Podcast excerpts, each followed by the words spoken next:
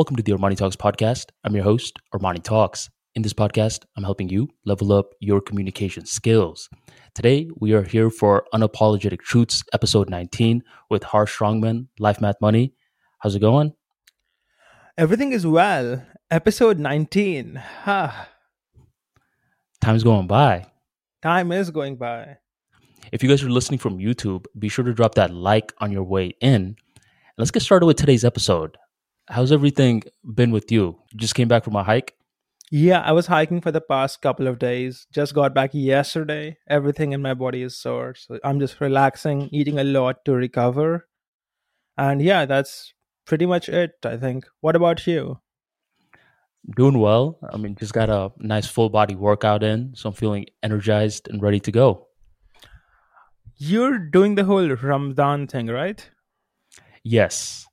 So this is the month for Ramadan. It's fasting. Um, it's not too different for me, Harsh, because normally I do a thing called intermittent fasting, and I eat pretty late in the day. I found out that for me personally, if I'm eating too much before doing some sort of productivity sort of work, especially these podcast episodes, I feel tired. So for me, it hasn't been too much of a big deal. I just eat a couple of hours later now. Hmm. So, what exactly is Ramadan? I know the only thing I know about Ramadan is that there's a fast, and the fast lasts like a couple of days. And a friend of mine who comes to the gym got kidney stones because he wasn't drinking water. yeah, so what happens what happens is um you wake up in the morning and that's when you eat a lot and then at a certain point you're done eating and you can't even drink water and you're fasted pretty much for the entire day until iftar starts. And iftar is when the sun goes down, you break your fast, and that's when you could eat food, you could drink water, etc. And you pretty much do this for the month as a form of sacrifice and to show gratitude as well. Because normally in the traditional day, I mean, food is something that we may take for granted, where it's something that we expect.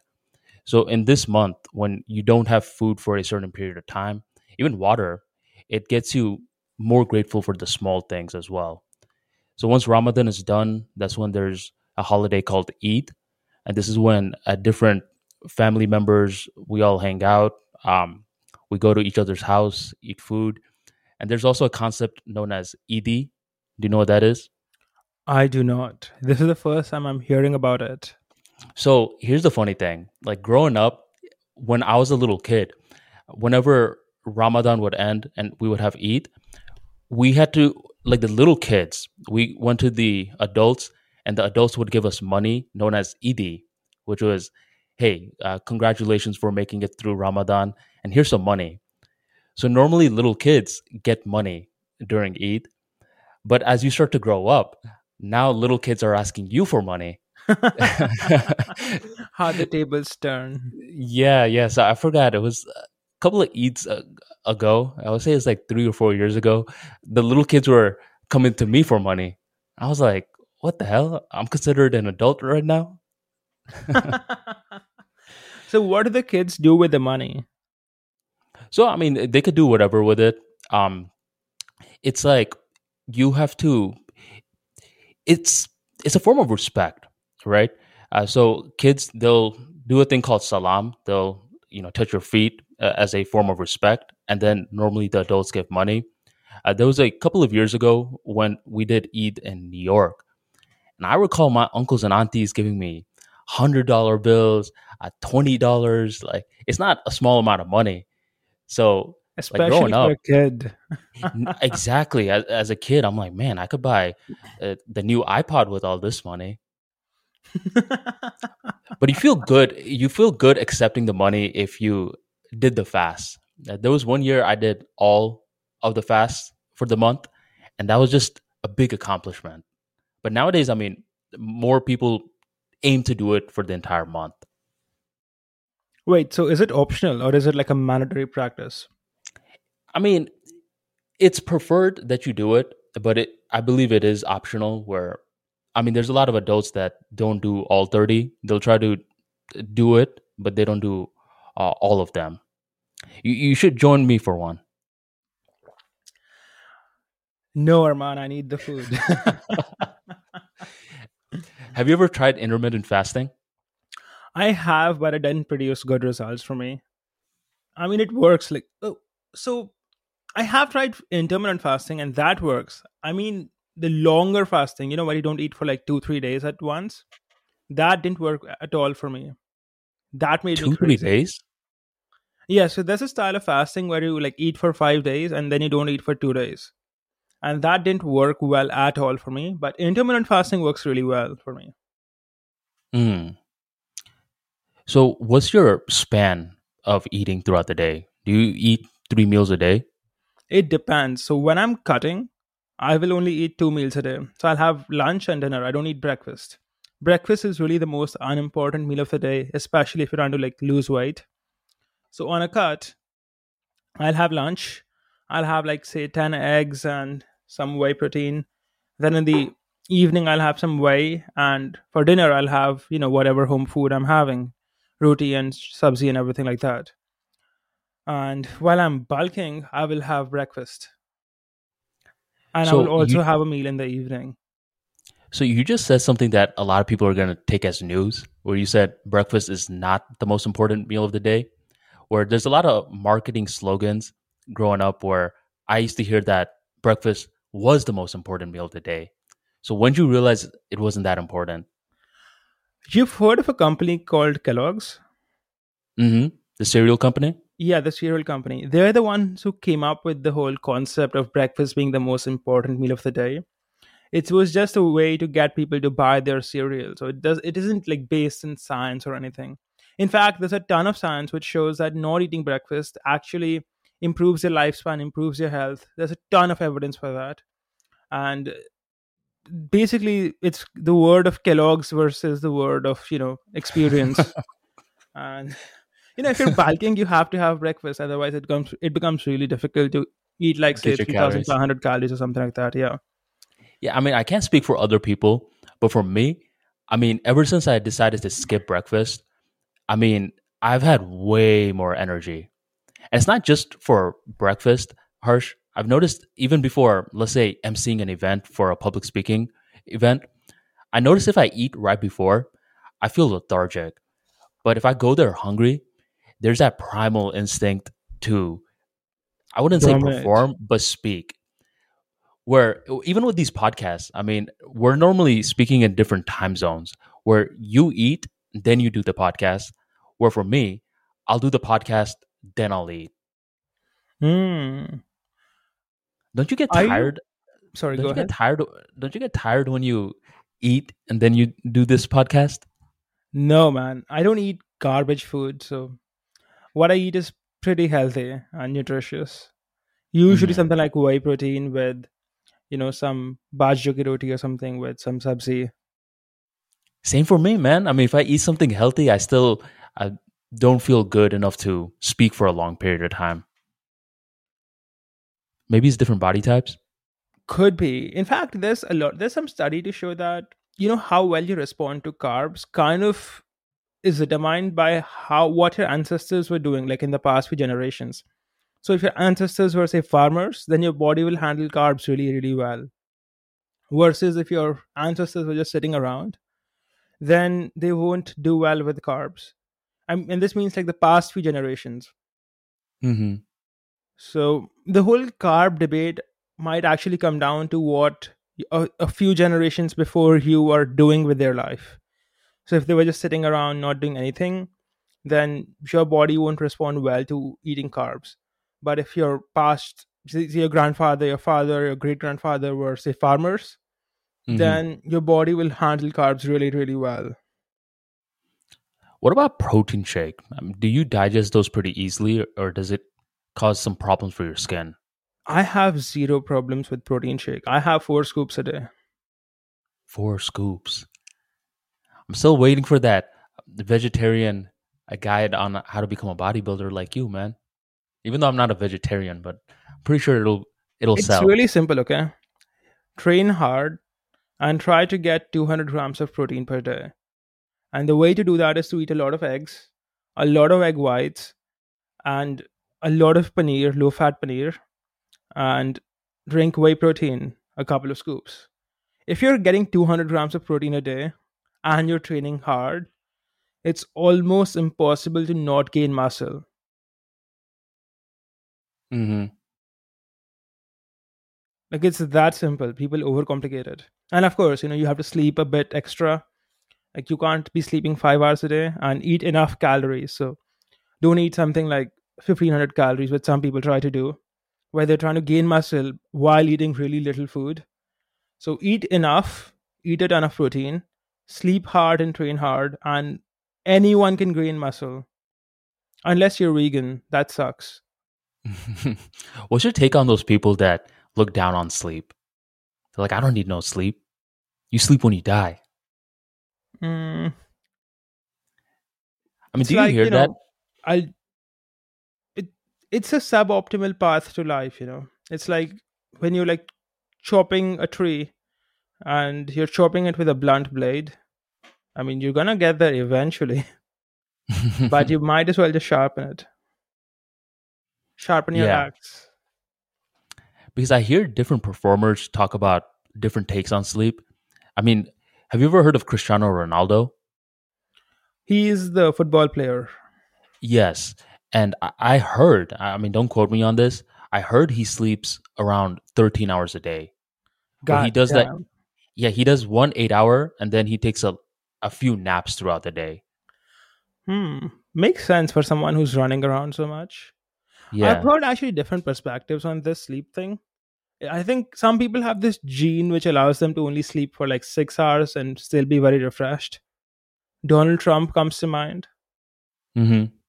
But personally, for me, I need like eight, nine hours of sleep. See, I'm the opposite, man, where whenever I get eight hours, I wake up feeling so lethargic in the day. But if I get six to seven hours, I, I don't even need coffee. I have tons of energy. Hmm. Interesting. You, you ever heard of The Rock? This is the guy from Fast and Furious, right? Yeah, the huge guy. Yeah. I heard I heard that he sleeps four hours a day, or he did back in the days. Could be. And that was something that I found strange because I mean this is a big dude. I thought a big part of muscle building was getting your sleep. Just because he says something doesn't mean it's actually true. Like Mm. he might he might just be saying You, it. you think he sleeps in eight hours? I don't know. I don't know anything about the guy, so I Yeah. can't comment. But it sounds a little unrealistic, like at least to Right. me. Right. Oh, by the way, speaking of The Rock, so Rock is one of the. oh, we had a hilarious debate in our last episode, which was our entertainers clowns, and uh, The Rock is one of the uh, bigger entertainers in the world. And since we're in this field right now, uh, did you hear about the slap heard around the world? I know you don't care about it, but did you hear about that Will Smith slap? Yes. Uh, here is my take on it. Okay, it's probably a staged thing just to get people to pay attention, and everyone falling for it is an idiot, because they're just promoting the show in a way for free. also you think it was fake? I'm 99% sure it's fake. It's it's probably just staged. It's a stunt to get publicity. Because Okay, so how, even a guy who like like me who doesn't care at all, I didn't even know who Will Smith was until recently. Heard about the Oscars because of the slap. So it's a publicity stunt and it's working. And like eh, you know, there's proof it's working because we're talking about it here, right? And then people will Mhm. hear about it from us, etc. So it's working well for them. I don't know if it's fake though, Harsh. Um, so I'll give you my take on why I don't think it's fake. Do you have any more like reason as though why you think it is fake? No. So my thing is, I think we saw a mental breakdown happen in real time, and the thing is, you know, I've been reading his book, and since our last episode, I've finished his book, and I realized that this guy has been. I'm trying to put the words to it. He's been discovering. well, he views himself as a coward. Did we talk about that last time? The only thing you mentioned about coward was that you find it very funny when someone calls someone else a coward. Well, no, there was another part in the book where growing up, his dad used to hit his mom a lot. And there was this one time where the dad beat the mom so hard that she started to bleed from the mouth.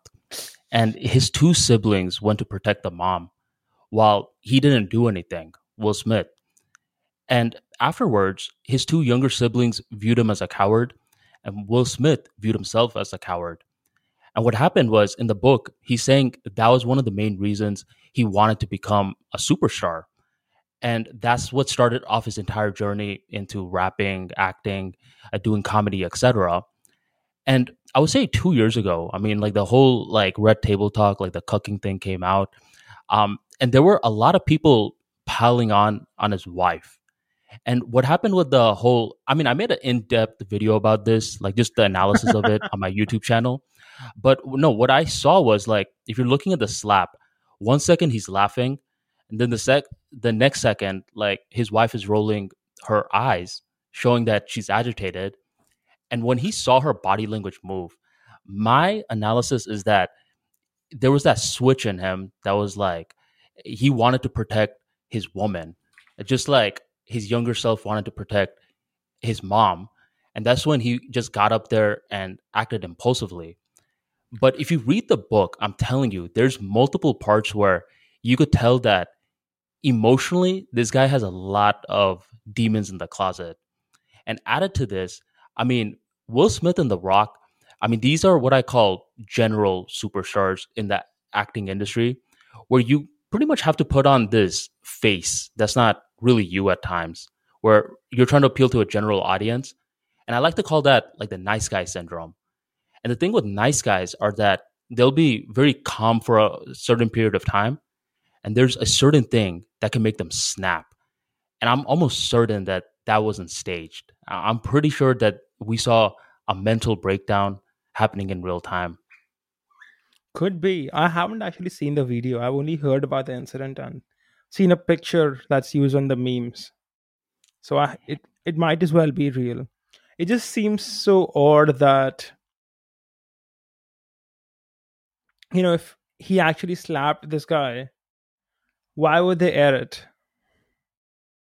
So it's a live show. Oh, it's a live show. Oh, okay, okay. It's a live show, and the thing is, I would have still believed that it was fake if he didn't sit down and what he was yelling at Chris Rock. He's like, keep my wife's name out your fucking mouth.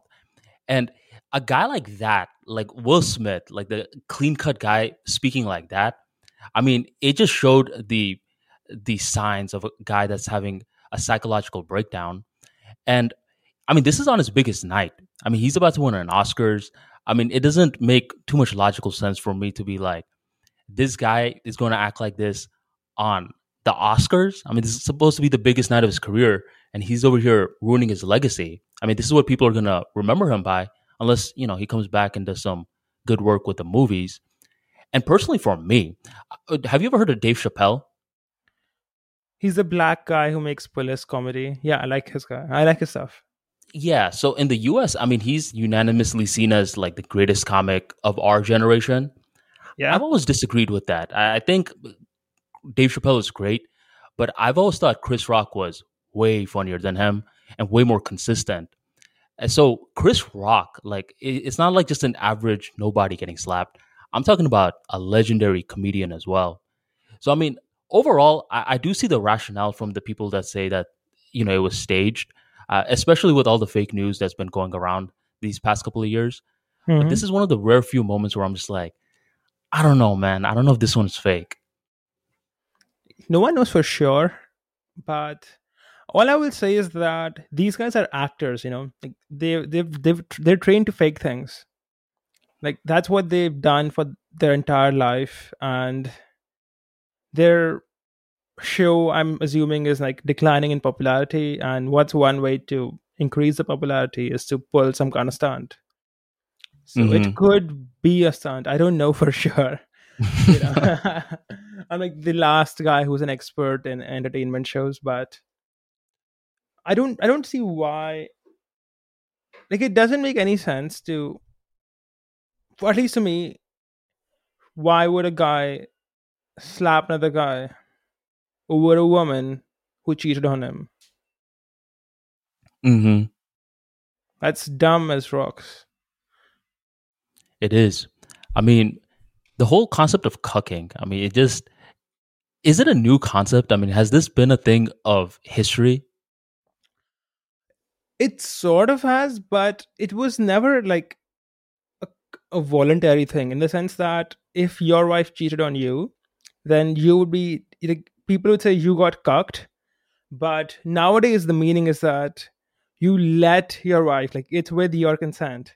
So that is new, unless we're talking about Sparta, in which case it's a huge exception. But Spartans had legalized cuckoldry. They legalized it? Yeah, in fact, they encouraged it. They wanted, so their thought process was like, so when you go out to buy a pet, you try to like find the best breed, the strongest one, right? And if you Uh-huh. have horses, you want the best horse to breed with them with the female horses to produce good children, good children. So that should also apply to humans. So they have this, they had a very special process basically, where once a kid was born, a bunch of elders would inspect it, you know, for health. And if the kid they thought was weak or it was crying too much, they would just kill the kid. Like they would just leave it at some place in the forest or throw it down a hill or something and kill it. So mm-hmm. they were essentially artificially selecting for warriors. Like they wanted strong men who were physically strong for war. So they were physic- like, they were just doing that. They were killing kids who were weak, and they their culture would encourage men to let their wives, you know, be with men who were very strong. So they would let their wives like live with some other guy until she got pregnant and then come back and raise the kid. So they had legalized cuckolding. And there was a time where, hmm, you know, th- there's another general from a different country or state or, you know, or a city who's asking the Spartan people that, what is your punishment for adultery? And the answer was something like, you have to carry like a buffalo or something, like a bull the size of a mountain across some road. And the guy who, you know, who's from a different outside country, he says, so where would you find a, bu- a bull that's the size of a mountain? And the guy replies, Where would you find an adulterer in Sparta? Mm. So their culture was very different. Their culture was essentially meant to breed men and women who were physically very strong. And they they essentially encouraged men to let their wives get cucked basically like they encouraged their men to let their wives have sex with this, the best of men in their country to produce good children. In fact, it was, you know, like their their women would essentially be naked and they were made to physically train with the man. And this was done to keep them strong for childbirth. How'd you learn so much about Sparta? I read a book called Plutarch's Lives. I haven't read all of it, only the first volume, so I know the initial parts of Sparta. So I know the I know a bit about Sparta from the times of Lycurgus when it was just being established. And you know, Lycurgus was the guy who actually created the law of Sparta. And this guy dies in a foreign land, okay? And when he had left for a foreign land, he had told the Spartans that until I return, make sure you keep following my laws. Don't don't change the law. Just Mhm. just keep doing what I told you I know what I'm doing. yeah and then when he goes outside he says like I, I i think i don't remember exactly but i think he asked someone to kill him and says throw my body in a river outside of the country so he never returns so the spartans have to keep continuing his law Hmm. it's a very interesting country sparta they Sparta. They basically outlawed being rich. Like they changed their currency to iron which kind of meant that you couldn't be rich because storing iron takes a lot of space. And it, it was basically it was very similar to what you could say a communist country ish is today. Like the kid would be raised by the state after like a certain age to be in the army. Like you would not raise your own kid. It would be raised by the state and they, it, it was it was a very different system and yeah they had this these things like they had completely different morals from what we had for example they would not feed the children properly okay and they Mm, would give them little food so that the kid would have to steal food from the kitchen. But if the kid is caught, he he'll be punished. The mhm. thing is that they were Right. expecting the kids to steal the food, and if you got caught, they would tell you that you're being punished not because you stole the food, but you, because you got caught. Oh, they- they're trying to instill that thinking faculty at a young age. Yeah, and they would like make the kids like walk around without torches so that they are no longer afraid of the dark. And yeah, it was it was a very interesting country. So, what happened to Sparta? I mean, did they have a downfall? Sort of. So from what I understand, there's another city called Athens, and Athens is like the opposite of Sparta, where people are like rich and com- they have a lot of comfort, etc. So what happened to Sparta was that all these generals of Sparta, as their empire expanded, you know, they would come in contact with Athens and they would become corrupted. They, they would they would like the comfort, the great lives these Athenians lived, and they lost their values of, you know, being a warrior. So Sparta won the war against Athens, but they lost culturally. So Sparta fell. Okay. So, when I was um, in middle school, I had this teacher named Mr. Dowling who gave me very brief understandings of world history. And he talked about Sparta and Athens. And he basically just summed it up as Spartans were the greater fighters, and Athens, people from there were more educated. And that's all I knew about that. Sparta was essentially made to fight there. That was that was the purpose of the state. But it wasn't an empire. Like it wasn't from what I understand, it I'm not an expert at this, but it wasn't like, you know, Alexander the Great kind of going across the world conquering the territory. These guys had a vested interest in keeping things how it, they were because there were only a few Spartans and they had all these slave cities. Like they had helots who would actually do the farming, and every from time to time these helots would revolt. So they were typically busy quelling the revolts, etc. And even when they had situations where they defeated all the men of a city and only the women were left in the city, sometimes they wouldn't actually go and conquer the city because they didn't want to protect it. Like it was, you know, they didn't have the people or capacity or whatever reason. So they would just come back. Hmm. So, okay. So, do you think that was one of the reasons for their downfall? Because they were too warrior driven and not enough education driven and culturally driven?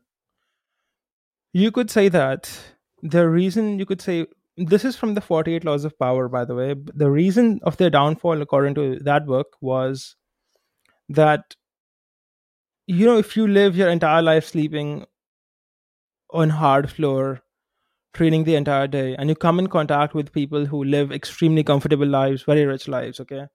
For example let's say that you are a tribal arman and you walk outside of a jungle and you see the modern world. Hmm how many of you like if would you want and let's say that you can communicate with the modern world would you want to go back to your jungle with malaria and shit like that? Nah. A lot of spartans or their generals kind of made the same choice no, not the initial ones but their children but their children and slowly it became more and more corrupted and then they essentially lost their culture and this is according to the 48 laws of power i haven't yet finished plutarch's lives Is it a big book? I'm thinking it's pretty big, right? It is a pretty big book. It's four volumes long, and it's it's actually a little difficult to read because the book was a history book written two thousand years ago. So two thousand years ago, there was a historian. So this is a historian, and he's writing about the events of say two thousand five hundred years ago. So you know, five hundred years ago for his time, and he wrote it in his language. I think it's Greek, and then it was translated to English, and the translations are not that great. So to read one page, it might actually take you like 10 minutes or something to So it understand what they're saying. so it's a, it's pretty much old school English. It's not modern day English with the translation. So the translation I'm reading is George Long translation. Um, Andrew something and George Long. Let me see. Let me actually pull it up. One second.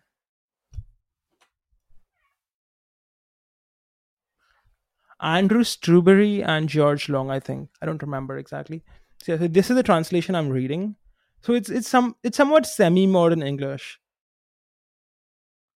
Okay. Have you ever heard of William Shakespeare? I mean, have you ever read his works? I have actually read one play. See, I want to read his works again because the last time I read it, I was so young and the English that was used was giving me a headache. So I want to give him a chance because all writers are like, oh, if you haven't read William Shakespeare, then how do you even call yourself a writer? And I Yeah, want to read it. It just gives me a headache. Sucks. It sucks. Yeah, it sucks. You don't like it? No. It's you don't really like slow. the like- English or the story? the story the, the stories are really simple and slow and kind of don't make any sense for example love at first sight that's bullshit Was that the name of a book or the concept? Oh, you're talking about Romeo and Juliet.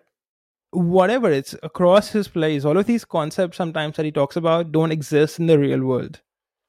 So yeah it, it's kind of like i don't i did not like the books that i've read that were produced by william shakespeare. They come off as at least to me unrealistic and really really slow. Like for a play that's supposed to be entertaining that's a really slow and shitty play but then again i'm not a man of culture so i don't know I think from your uh, top 10 most controversial points from the unapologetic truths, I wonder if that's in the top 10. because who knows who knows because to to say that William Shakespeare is boring, I mean, in a certain cult group, they'll be like, "Oh my god, like he- he's insulting our he's insulting our writing god." I mean, this is this is blasphemous. Yeah, I don't know about writing God. Is he actually known for his good writing or is he known for, you know, his historical stuff? Because So I- from what I understand, when he was alive, he wasn't like very popular, even when he was alive.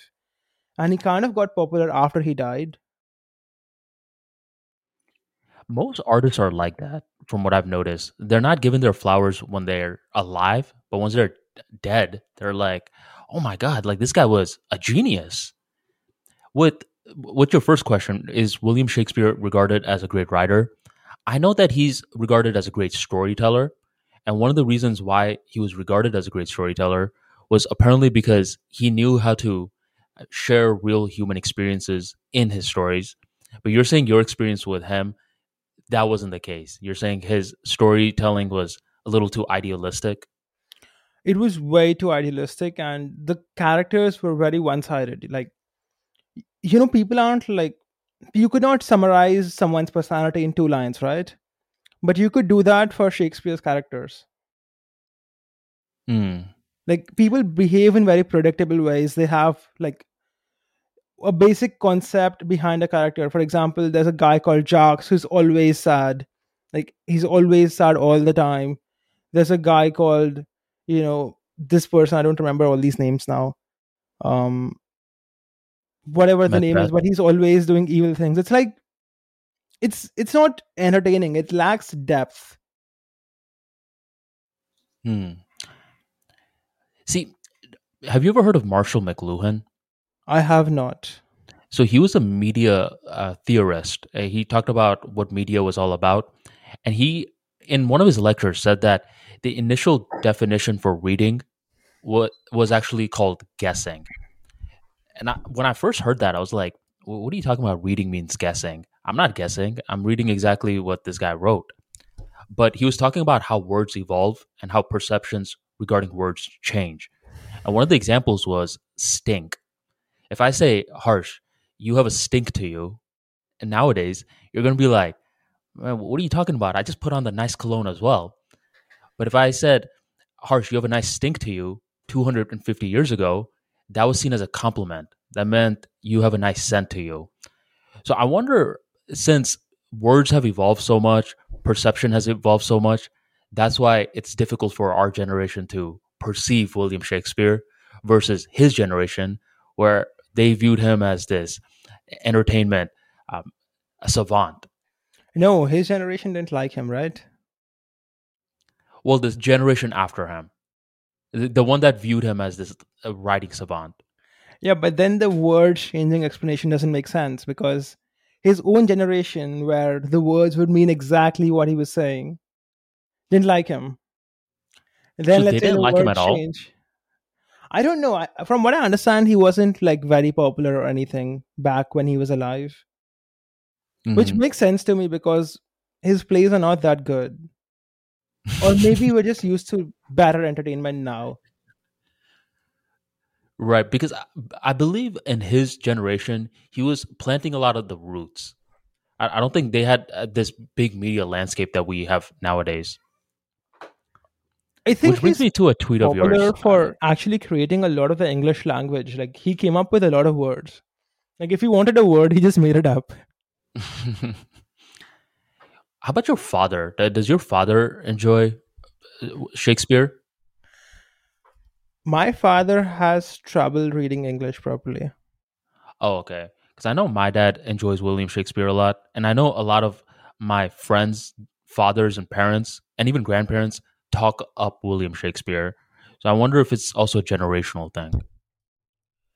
It could be, could be that they've only heard of Shakespeare. It Mhm. could be that since they grew up in a time before TV, they kind of found it more fun to read all these plays. Personally, I this- felt like the characters just lacked depth in Shakespeare's plays. They were too Right. one sided, they behaved in the same exact way all the time. And yeah, it was almost like, you know, you have these Disney characters where one person is evil, one person is good, and stuff like that happening. It was a lot like that. Mm-hmm. I'm Like, reading. It's good for children. I'm reading Bob Iger's autobiography right now. Do you know who that is? No. he was the CEO of Disney, and he's talking about a lot of the behind the scenes stuff that went on in Disney. And there was a period where Disney was on top of the world, where after Walt Disney passed away, I mean, he left a lot of hits, and then they went, they were struggling. They, they didn't have much good content out. And that's when a guy named Michael Eisner came, and he completely changed the whole Disney business as we know it he added like hotels cruise lines more movies books etc and then once again it was going downhill and bob Iger talks about his whole journey and he talks about how important content is for a company like disney and he's talking about the different landscapes nowadays with netflix media as a whole. And that brings me to one of your tweets harsh. It's a tweet on journalism where i mean journalists and entertainment i mean the whole media landscape nowadays is way different than back in the days where the tweet of yours was imagine a journalist making $1000 a month writing opinions and you quote this on multimillionaires. If someone did that in real life you'd laugh them out of the room.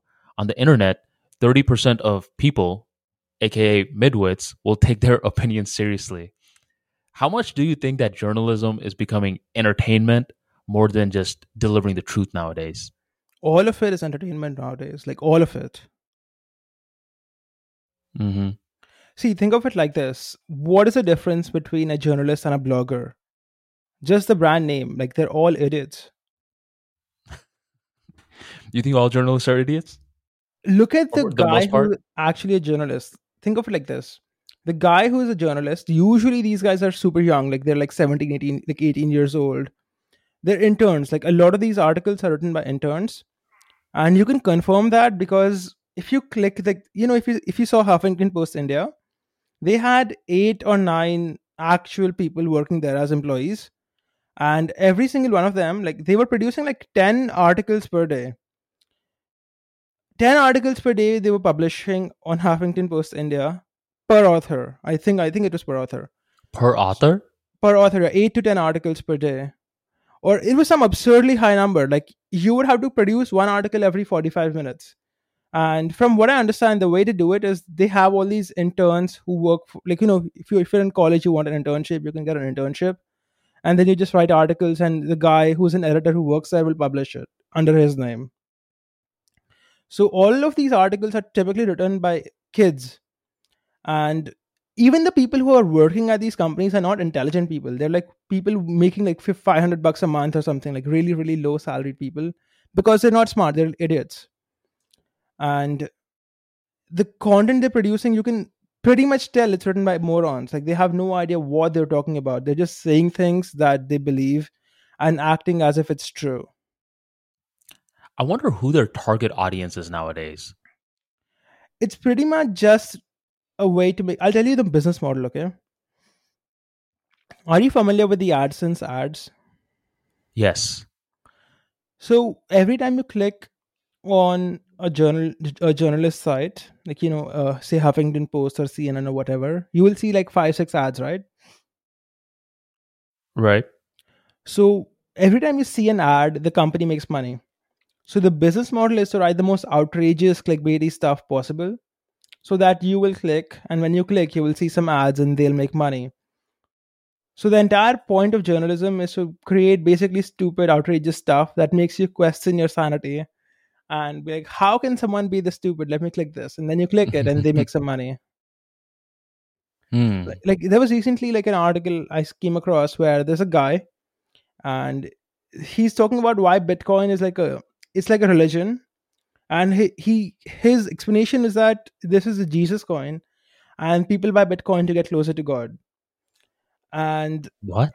yeah it, it makes zero sense he had no he had no idea what bitcoin is and I, I proved it because i sent him like a he put it up on twitter and i replied to him i basically told him that i'll pay you a thousand bucks right now if you can come on a live call with me and tell me what bitcoin is and how it works and how it's a, it's how is it a jesus coin and i know he doesn't know because a thousand bucks for this guy would be like two months of salary Did you respond? No, but he the next day posted a tweet asking, like on Twitter, how do we know Bitcoin? There are only 21 million Bitcoin. Why can't they just make more? So, someone asking this question shouldn't be posting opinions about Bitcoin. Is he an opinion guy or is he an He is- actual tech journalist? He, I think, is the head writer at that company. Ah, that's that's an embarrassment. Yeah, it's a Big joke. All these people are idiots. Is it a well-known company? Hmm. They have like half a million followers on Twitter. Let me let me see one sec. Did you hear about CNN Plus recently? Heard any news about that? I have not. Yeah, so this company is called Swarajya Mag. They have like 300,000 followers on Twitter.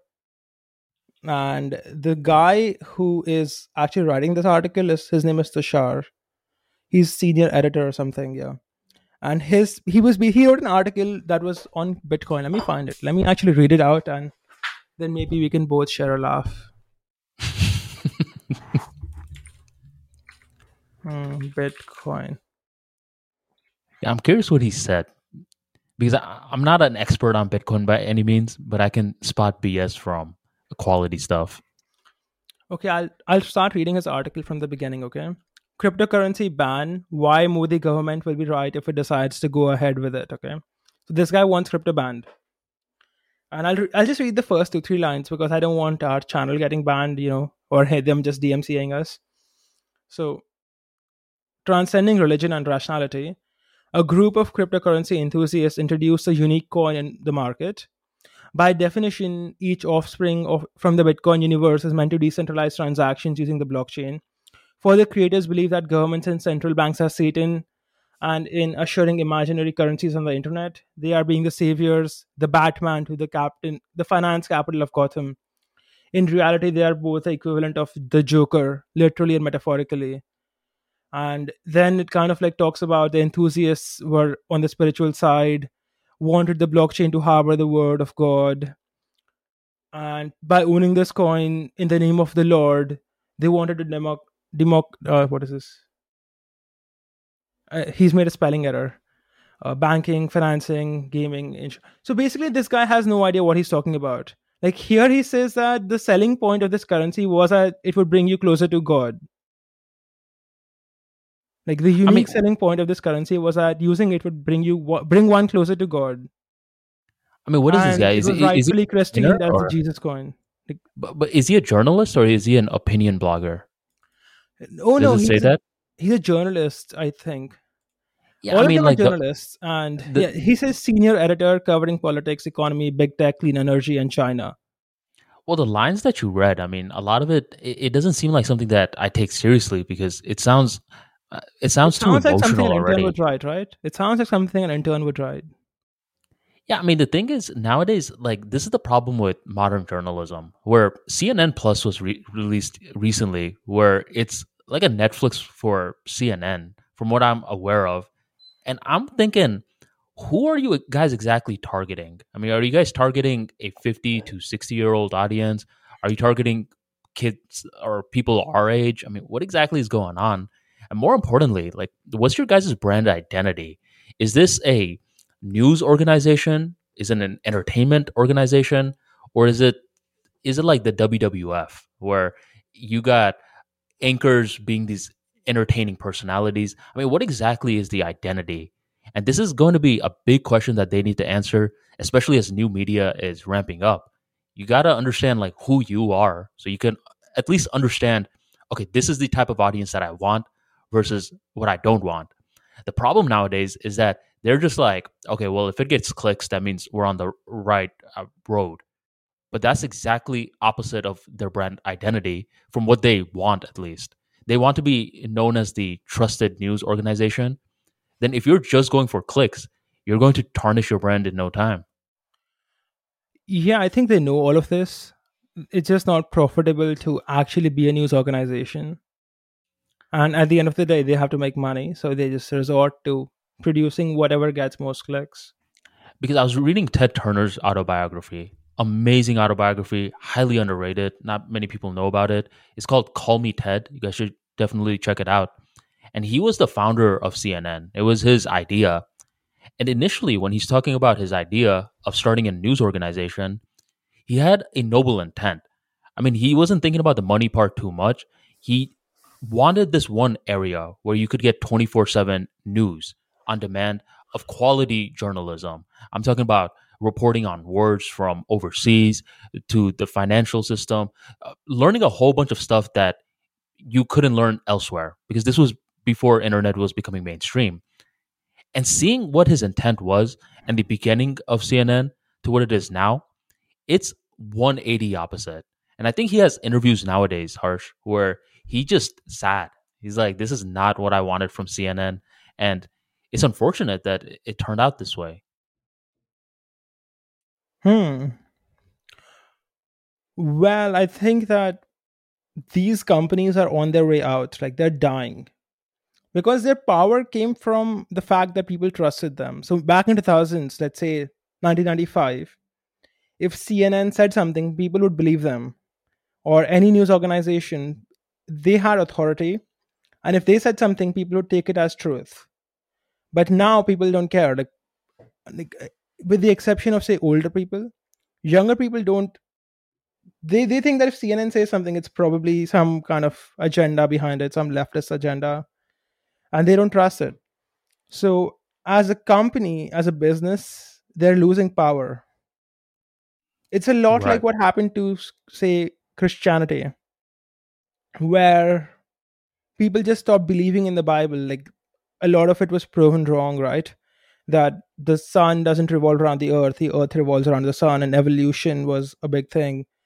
And then people just lost faith in the Bible.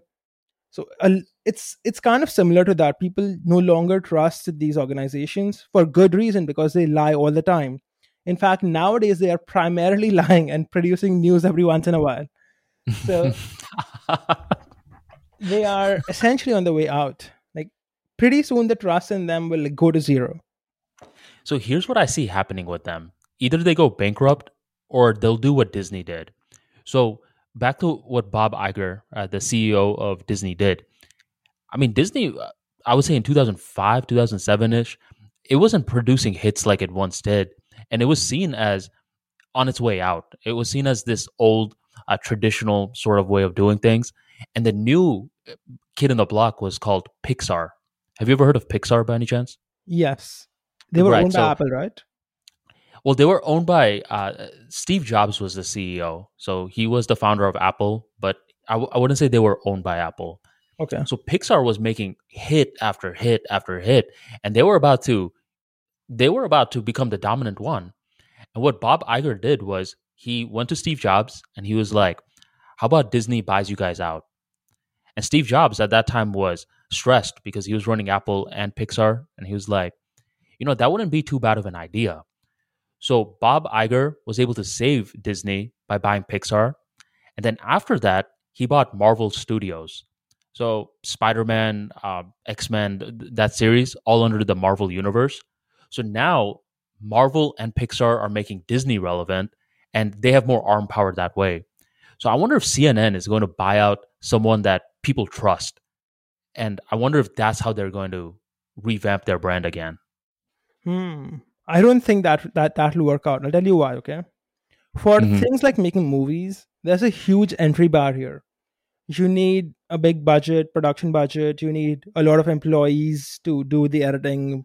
You need you need a lot of different talented people to come together and a lot of capital to actually create a movie. Versus anyone can be a journalist.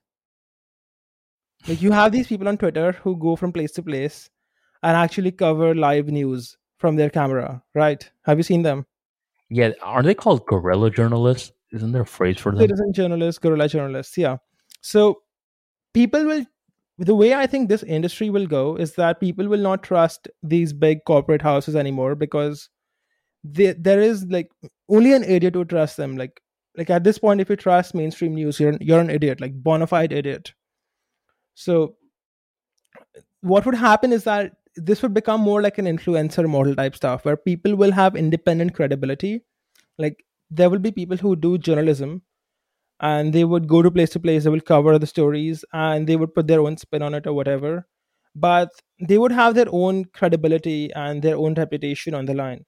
So if say some guy fakes a story and it becomes known then people will trust them less etc so it would not be this one big central organization who kind of gatekeeps what news comes out because we're no longer in the world where you know you need a tv channel to make news anyone can make news now there is no difference between cnn and a guy who starts a blog you can both publish the same articles That's true. There's actually, I know you're a big fan of hardcore history now. Uh, the Mhm. guy, uh, the what's his name, Dan Carlin. yes He had this TED talk, I think around 2014, 2015, which is pretty much breaking down everything that you're saying right now. Where he's saying that nowadays a solo person can have more influence than this big corporation, more specifically media corporations. And what you're saying makes a lot of sense with me because I know this one girl who worked in CNN and MSNBC. And recently, I believe she quit and she started to make these TikTok videos and started to write articles on Medium. And she went viral on TikTok. She has 170,000 followers, which I guess with TikTok isn't even that much. 'cause There are people getting millions, but she's able to funnel those people into her articles. And nowadays, she gets to choose what type of content she wants to uh, talk about. Where every now and then she talks about her experience in CNN, MSNBC, and talks about the whole editorial process, how you create content, and then the editor has to approve it. But now she's more bossed up, where she gets to be in more charge. The good thing about that is you have more charge. The bad thing about that is as the news scales, as it becomes more important, don't you think sometimes personal biases can get in the way? i think everyone will have their biases the thing is that when individuals produce news you can let's say that you think someone is biased well there are 500 other people who are producing covering the same story. So you can get a lot of different perspectives versus one big organization or two big organizations and they're colluding together to produce a story and then you only get what they want to tell you. Mm, essentially what happened to trump right? Anytime he did something all of these news people would just pile on him and like just give you like trump is bad trump evil perspective which was very suspicious to most people. Like if you were an idiot then you would believe it. But if you were like if you had like even double digit iq how can one person be that crazy? You know that doesn't make any sense. How can someone be that crazy and win an election? That doesn't that doesn't add up right? How can any everything he does be wrong? Mm-hmm. so a lot of people realize that a lot of news is fake and trump kind of like popularized the term fake news He did.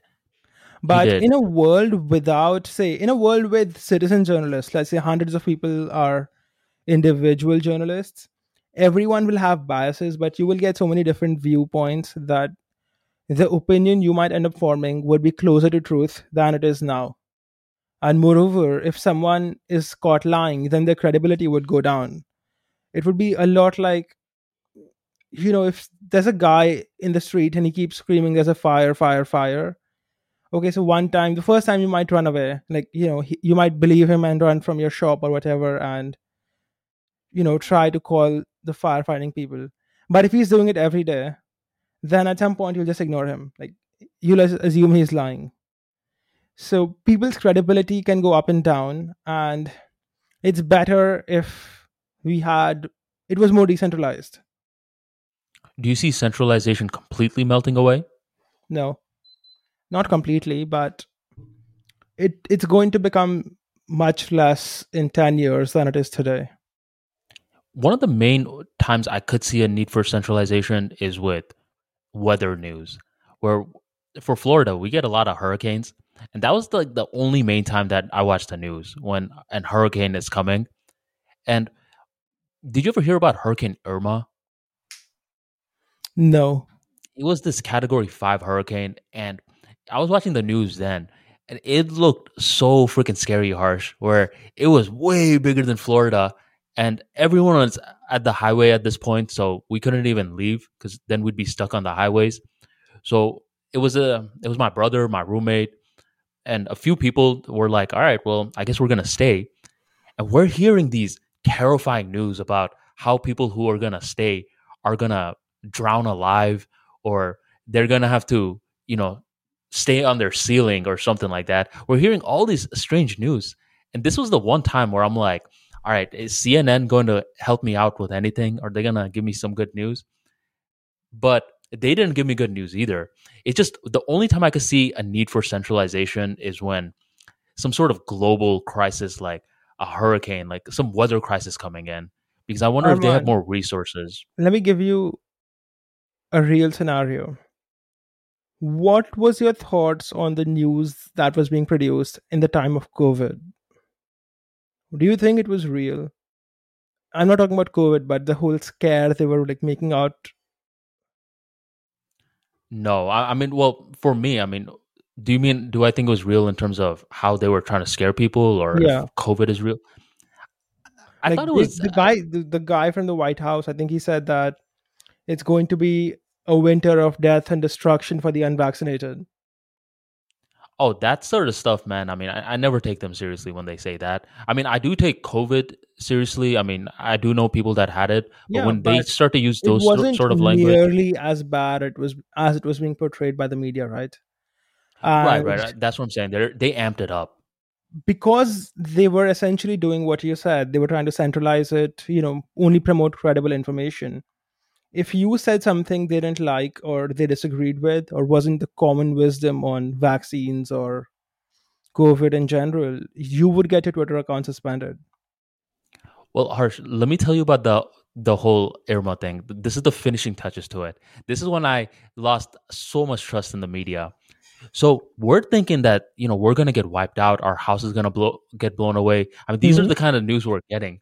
And then what happens is that I think it was either Anderson Cooper or Cuomo who are in downtown Tampa, and they're over here being so freaking dramatic. They're getting rained on, and they're like, "Oh my! Like the winds are so freaking strong. The gust of winds are hitting my face. This is a hurricane that you never want to be involved in."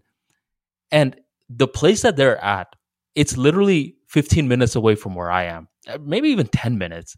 And I step outside my door, and there's no winds at all. I'm like, look at these guys, man. They're over here hyping this stuff up. They're being so dramatic, but it's not that bad from where we're at because it's only a 10 minute distance.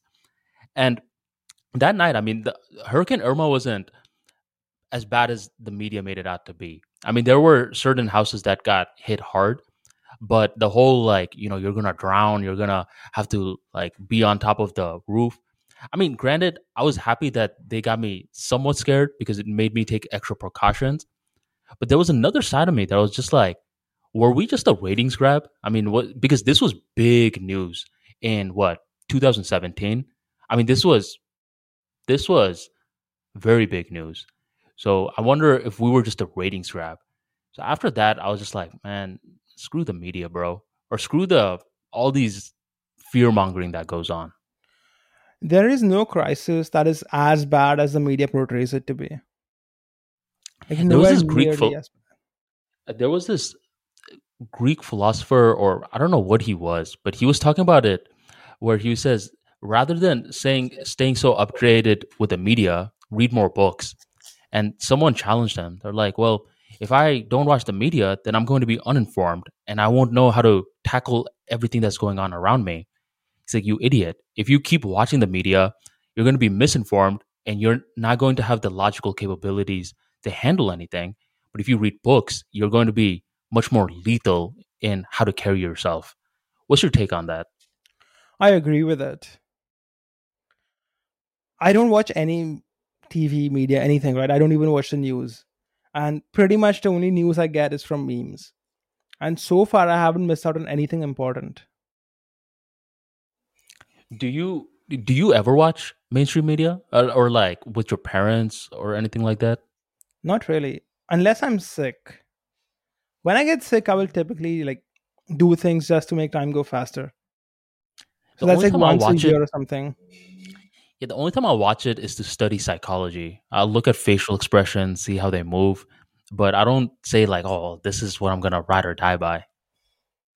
I have a friend who, you know, bought all these streaming services for uh, New York Times, MSNBC, Fox, and he he gets all of his information from that. I see. So, how is his life going? he's a good guy, man. Uh, he has a good heart, but I mean, he's always just agitated about something. Every time I see him, he's just pissed off about something. He doesn't see much opportunities around him. And this is a guy who's who I've known since freshman year in college. So since 2009. And in 2009, he had this light in his eyes where he was enthusiastic, he was ready to tackle life. And nowadays, he just bitter all the time. So his spirit is taken away. You should introduce him to Life Math Money. I'm going to. I'm going to be like, yo, man, you got to check out Life Math Money. You should have a Life Math Money Plus. Nah. like a Life Math Money streaming work. service. have you heard of something called Pew News? What's it called? Pew News? Yeah, Pew News.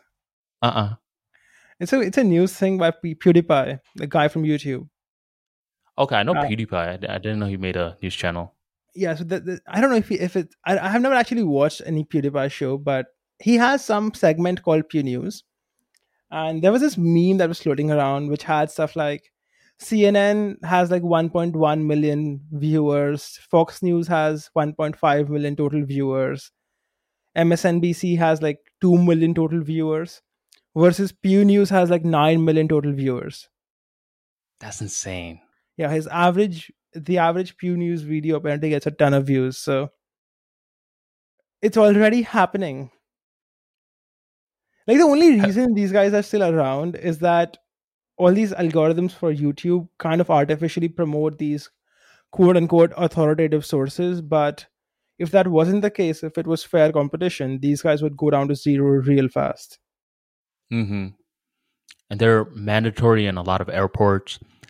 I mean, I don't want to just badmouth the media, but it just it is at this point right now where it's become ridiculous. Where, I mean, they honestly remind me of World Wrestling Entertainment right now. but but wrestling is fun to watch, from what I know. Versus these guys just make you crazy. There's this um hold on, I'm googling the name of the book. I read it recently, but it's a complicated name. So it's called Sex, Lies, and Headlocks: The Real Story of Vince McMahon. Oh, do you know Vince McMahon? Vince McMahon. Uh, so, this is the guy who owns WWE, right? Yes. And Sex, Lies, and Headlocks, it talks about the uprising of World Wrestling Entertainment, where before, back in the days, Harsh, it was something that was more local. Like you go to your local place and you get a wrestling match, and that was considered big. But what made Vince McMahon special was that he turned it into a global sport. So no longer was everything fragmented. He unified it and made it global.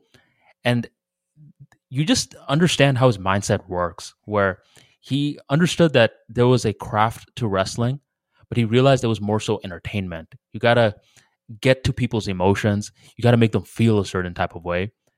And if, if you read the book, what the mainstream media does makes so much more sense. I mean, it's honestly the same exact playbook. Yeah, it reminds a, you of the whole Will Smith incident a bit, doesn't it, Arman? Um, how so? Where you try to make people feel a certain thing so that they pay attention. Yeah, no, I mean it, it definitely does. Where you, you're talking about, you know, getting people riled up and getting them in the moment. Where that's why I said I see your case for that. Yet I don't think that was one of those cases, Harsh. I remember reading a book. It's called "To Be the Man" by Ric Flair, mm-hmm. and it was detailing the, the how this guy started working for WWE. So before WWE, there was another organization. I think it was called WWF or something. Yeah, so they were called WWF before, but they had to uh, change it. Or so there was some a, other company, and Vince McMahon. WCW. Kind of, yeah, WCW, I think. And yes. Vince McMahon, Vince McMahon, I think he kind of bankrupted the other guy because he was way better to deal with. Mm-hmm. So what happened was, for a while, like WWF was creme de la creme, and then WCW came out of nowhere, and the guy that was funding that was Ted Turner, the guy who created CNN, and he was a billionaire at this point. So WCW had way more resources, and for months, harsh, I recall this because this was a part of my childhood. WCW was whooping WWF in ratings for months, I probably even for years. But the only thing with WCW was that they didn't focus on the money enough. Uh, they, they were just letting the stars spend whatever money they wanted to, and eventually that caught up with them. While Vince was highly focused, he knew about the creative side of the business along with the money side. So in the long run, they were able to last. And eventually, a WWF bought out WCW and attained all of their stars. Hmm. But here's the thing, Harsh. The reason initially I bought up the book was because when Vince McMahon was making wrestling big, there were two types of wrestlers. One type was known as like the the wrestlers. I mean, they took the whole craft of wrestling highly seriously, while the other side was for, predominantly for entertainment. Like these people knew how to get the crowd involved, and Vince wanted to merge them. He wanted wrestlers to be able to entertain as well. But as more time started to go on by, he started to lean more and more towards entertainment. And the people who are just pure wrestlers didn't feel like they were being respected. Where nowadays, in terms of the mainstream media, I'm certain there are tons of journalists who respect the craft of journal journalism, who you know understand the basics, the fundamentals of what it's like for journalism in democracy. But then there's the other side that's like, oh no, man, you got to entertain, you got to get these people involved. And nowadays they're skewing more towards the entertainment rather than the journalism. Where where you said it, I mean, with wrestling that may work, but with news, I mean, that's not going to work. Like you got to lead with the truth and then sprinkle in entertainment rather than leading with entertainment and sprinkling in the truth. I think you're very optimistic. How so? I think since the beginning, the whole industry of journalism was about making money. It was never about honestly producing news, or it hasn't been for a very long time. In fact, there's a guy called Mike Cernovich, and he made a documentary called Hoaxed. I highly recommend watching that documentary. Journalism has been fake from for a very very long time. It's only that people are realizing it now. Do you think there's any quality journalists within mainstream media that's not getting enough love? I don't know. I would be surprised if there were a lot of them. Like there are exceptions for everything. So there's probably at least one, but they are a huge minority.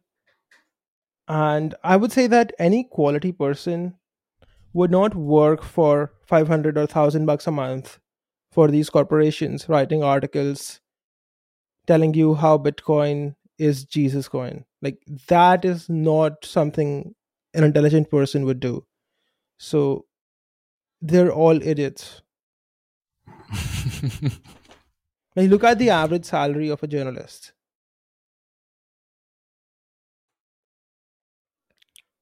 in fact you could have a conversation i can like you can i can actually prove it to you that most journalists are idiots okay? Go to any journalism school okay and ask the student there that what are you trying to do as a journalist?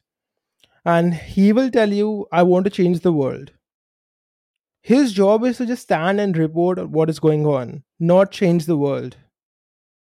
When he says he wants to change the world he basically is saying that he wants to add some kind of narrative to change people's interpretation of things. That's what he's saying. Don't you think reporting on the news can change the world? Reporting news can change the world, but when this guy, when these people say that they're trying to change the world, what they're trying to say is that they want to add a narrative to whatever news they're producing to influence people's opinions and make them act in a certain way. Hmm. And I see what that's not their job. Their job is to stand on the side, take out a paper and pen, and write down what's going on factually. There's a guy named, let me make sure I pronounce his last name right. Matt Taibbi, T A I B B I. Oh, I read I don't his know. book um, Oh, what's his book? on drug dealing. Good book. Did you like it? Yeah, Business Secrets of Drug Dealing. Good book. So with him, I mean, I was recently discovered, uh, or recently found him out, and you know, as I've been going through some of his stuff, he talks a lot about the media. I think he's a journalist, right, Harsh? Mm, Yeah, what is he he's- exactly? He's an independent journalist, I think. He's like the guys I'm talking about. He has a he lo- Substack. he logically breaks down what's going on with the media right now. And he was talking about this one point where he said, before you either did news or you did opinion. And these are two lingos that you get into in terms of mainstream media. And nowadays, it's like both people do the same exact thing. So it's difficult to distinguish. Where I would say 10, 20 years ago, I mean, it was a clear distinction. Nowadays, the distinction isn't there. And he said that was one of the main reasons that we're struggling to see what is true and what's not nowadays. So, what was the name of the book you said? I'll include it in the description box. Business Secrets of Drug Dealing. Drug Dealing. Let me let me actually find his Substack. He's a pretty cool guy from what I can tell. You read some of the most random books out there. Let me just throw that out there. You read a book about a guy climbing Mount Everest, something about drug dealing. What's his name? Plutarch's Life. Plutarch's just- Life is a very good, very very good book. Do you just read whatever you're curious about? Pretty much. Good For game plan. Plutarch's Life, I kind of found it from Benjamin Franklin's autobiography. Did you read the? Did you ever read the auto or the biography written by Walter Isaacson? I don't know who that is. No. So Walter Isaacson, he writes some of these amazing biographies. He wrote one for Steve Jobs. That's the one I read. I bought the one for Benjamin Franklin, and he also wrote one for Leonardo da Vinci. I mean, these are big books, but if you spend time on it, you'll know these people inside and out. Hmm. Business secrets of drug dealing. Is, is there something you want to tell us, Harsh? If you're gonna do it, charge high prices. I remember some of the lessons actually. Well, it, it's actually a very interesting book. For example, if you are carrying a lot of drugs in the back of your car, they would like send three cars instead of just one car. Or I think they would send four cars. And the first car is just to check if there's any police on the road. The second car is supposed to like be some kind of distraction. And the third car is supposed to actually have the drugs. I don't remember exactly why the four car formation existed, but it was something like this. And the guy says that you should not actually carry a gun, but you should have people who can shoot for you. Because if you get busted with a gun, the sentence is much higher. I always found it unique that these drug cartels companies they have similar processes to legitimate businesses. Well, they are businesses in the sense that the only reason these businesses are very violent is because they're illegal. So what what would happen is, let's say Arman, I sell you a bunch of cocaine, and you don't pay me. Like you said, go fuck yourself, Arsh. I'm not paying you anything. So you Mhm. have my cocaine, but you're not gonna pay me. So if it was legal, I could go to the police and say, "Hey, I gave this guy cocaine. He's not paying me. Get me some money. Like arrest him, Yeah. make him pay." Right. But because it's illegal, I can't go to anyone. So I have to either carry a gun or have people who can like actually enforce these rules and like actually goes say someone goes and kills you and takes money from you or takes revenge. That So- happens a lot where the people who bought the drugs will steal it from you or they won't pay. I mean, that's how Breaking Bad, I mean, you see that behind the scenes. Look into that. So yeah, so it's like because it's illegal, you have to have your own muscle and enforcement and your own v- capability of violence to enforce business decisions. It kind of teaches you the importance of a country that has working law and order because every business would be just as violent as the drug business if there was no police. Well, what's also cool about the mafia is that when you look at them, you can't tell that they're in the drug game. A lot of them are suited up, hair combed. I mean, they look like polished people. You ever seen it Goodfellas? depends on which mafia we're talking about. It depends. You, you ever seen the movie Goodfellas? No. Well, you've seen Godfather, right? Yeah. it's one of those scenarios where Italian mobsters, they've always intrigued me, and the Colombian drug dealers. I still need to watch Narcos. D- did you hear about that show? No. I hear about it a lot where it's about Pablo Escobar, who was this famous drug dealer. And there was this chart recently of some of the wealthiest drug dealers of all time. And they were individually going from the smallest to the highest. And it was crazy because they saved Pablo Escobar for last. And his amount of money made throughout his career dwarfed all these other drug dealers, which gives you insight into how big this guy was. Pablo Escobar was a really interesting guy. Check out this book. It's called The Accountant's Story. It's written by his brother, Roberto Escobar. And it's a complete account of how they got started in the drug business and how Pablo Escobar grew it because Roberto was his accountant. Oh, I think that the guy's still alive. Let me see. Who? Uh, Roberto? Roberto, yeah. What about So he- Pablo? When did he die? No, he Pablo die? got killed at the end. He got Okay. killed. Roberto, he got blown up, but he didn't die. So someone sent him a letter bomb. And when he opened the letter, it blew up in his face and blinded him. So he's blind, but he still survived. Yeah, so he's still alive. He's 75 years old. Oh, okay. That must be a good book. I'm down to check it out. It's a good book. It's a very good book. a lot of the times, Harsh. I mean, these gangsters, they're vilified because obviously they're selling drugs, but in certain parts of their community, they're viewed as deities. Where Al Capone, he was known to apparently buy food for his community, help a lot of the poor people out, and just help with the money. So it puts the person in a a strange situation. It's like this guy's a drug dealer, but this guy also looks out for his community. How do we view this guy?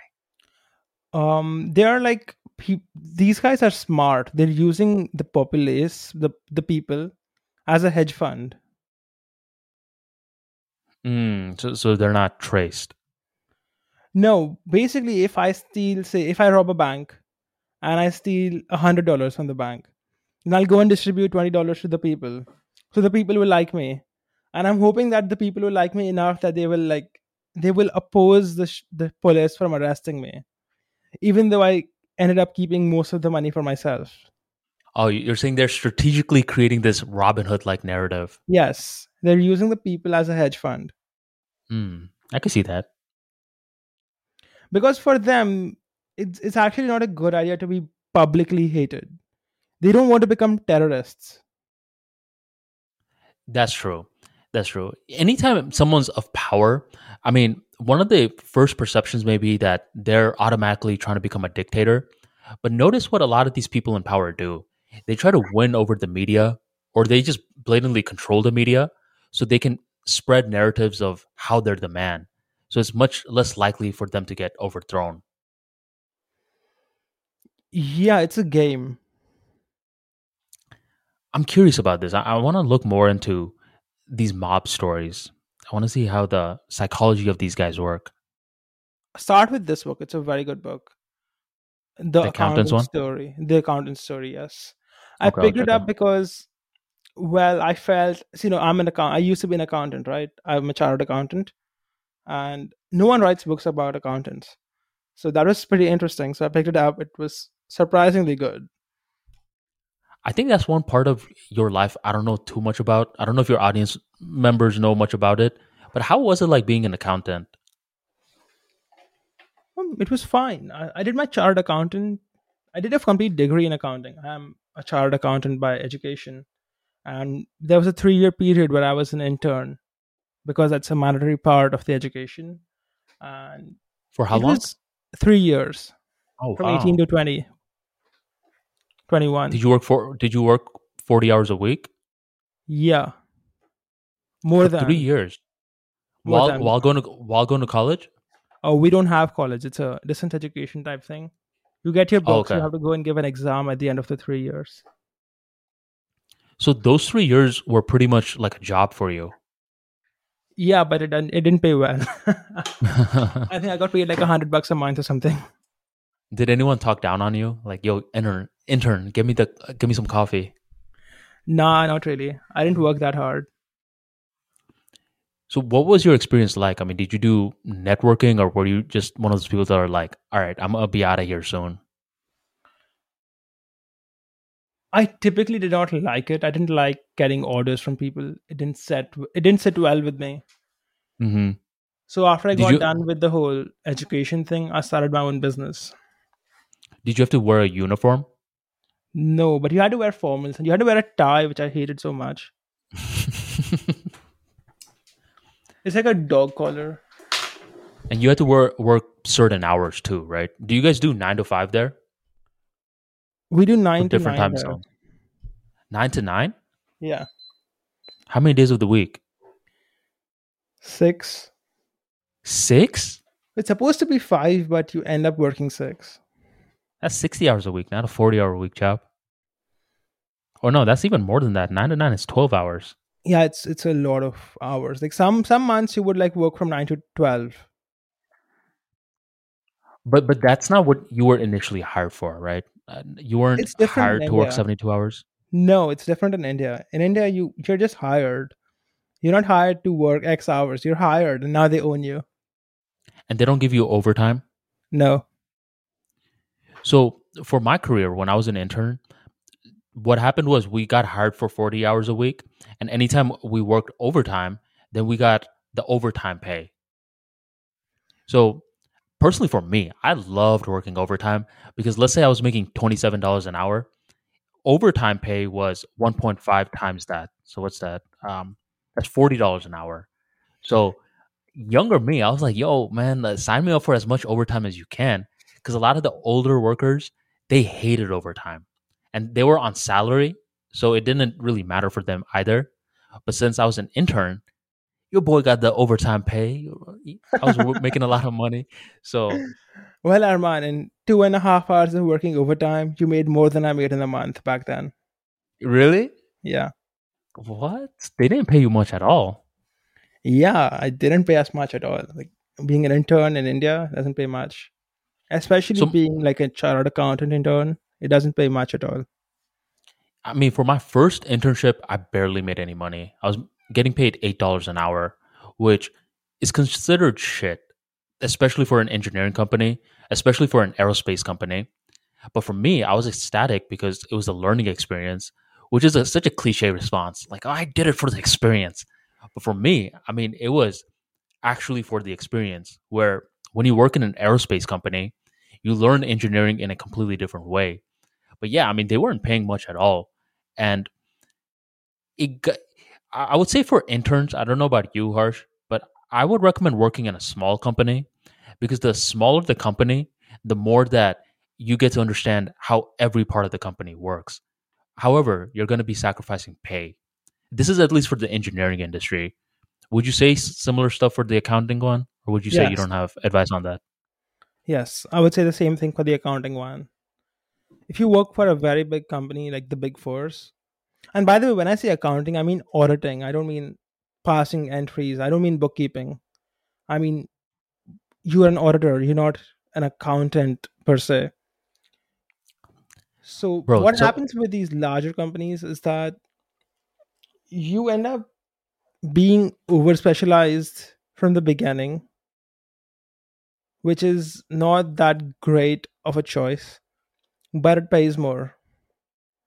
So, depending on how much you need the money, you have to make your own choice. My recommendation is to do both. You're mm-hmm. going. You, you have to do the three years anyway, right? To get this degree, you have to be three years a slave. You could say. So, first for the first year, you could be enslaved by a big corporation, and then you could be enslaved by a smaller corporation, and then when you get your freedom, then you can do what you want thing with big corporations, especially for interns, is that you do such boring work.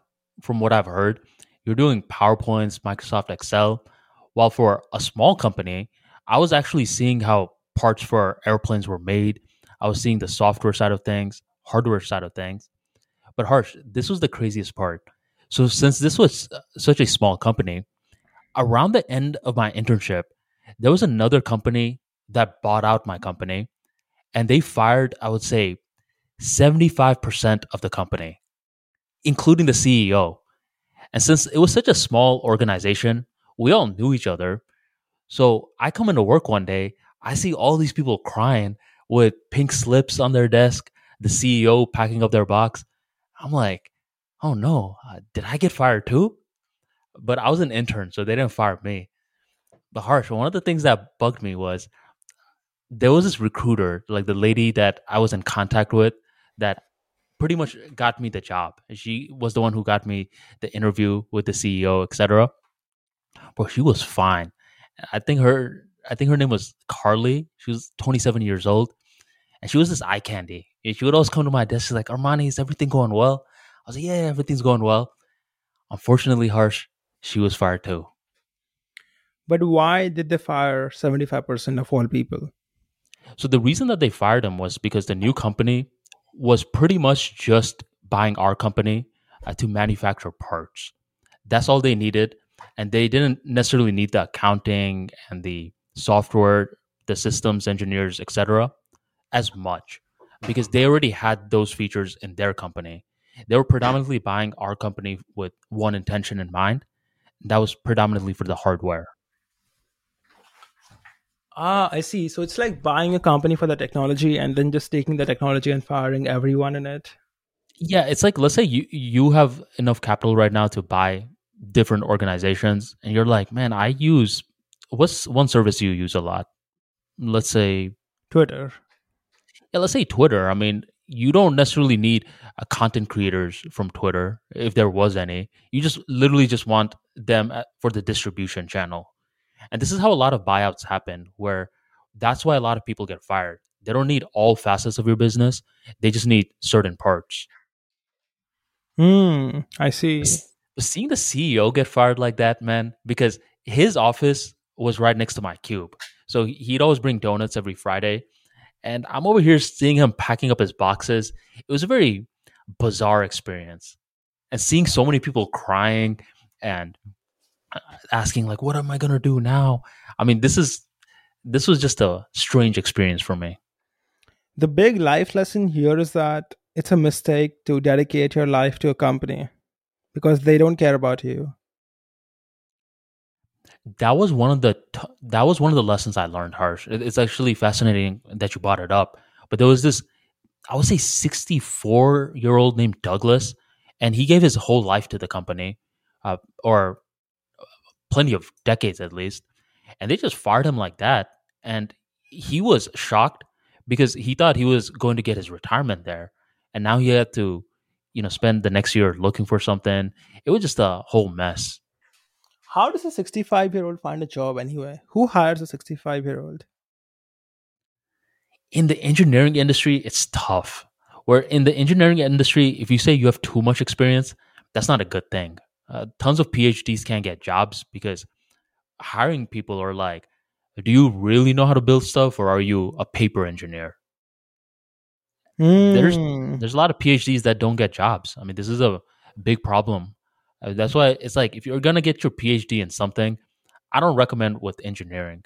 Get your master's in it if you need to, but bachelor's is often enough to get your foot in the door. Interesting. But even the thing. then, I think that a 40 year old can do the same job as a typical 65 year old. If it's an execution job, not like a management job. I'll take it one level further. A 22 year old can do a similar job as a 40 year old, and a 22 year old isn't going to give you shit. Where there were plenty of times in my engineering career where the more experience that you had, the more opinionated you were. And they'll be like, well, why do we have to change up these processes? We've always been doing it like this. While the young gun straight out of college is like, all right, I'll do it. Uh, do you have more work for me? And senior Hmm. managers were seeing this where senior managers were like man these young guys are hungry. They want more. They're so ambitious. While these people that have been in the company for so long all they do is they gossip they take six hours on a job that can take 20 minutes and these young guys are showing this to us. So it was an interesting time in the engineering space because i mean the digital divide is a real thing where guys our age we grew up with technology so we can always think of different ways to use technology in different ways. While I'll say two generations before, or even one generation before, they understand technology, but some of them are not eager to change the processes. I think it happens to people as they get older. The older you are, the less willing you are to change. Hmm. The more set in your ways you become. Where, for example, you can actually see this in the real world, you know, with technology, let's say learning how to use mobile phones. The Uh-huh. older a person is, the less they know how to use phones, even though they've been around since the beginning of phones. right. and that's simply because so when someone is old they they're you they don't want to learn how to new how to use this new technology whatever they were doing earlier is working for them so yeah. they don't they don't want to do it they they think why do we need this new stuff the previous one is working fine versus someone Right. who's young thinks hey there's some new hot technology let me go try it i want to Mhm. be the most cutting edge And it's fun for us. I love it. It is fun. and i can tell you like this happened to me right so when i was like 15 years old 14 years old i started using linux. And back then i would try to be really cool and i would install all these different distributions of linux.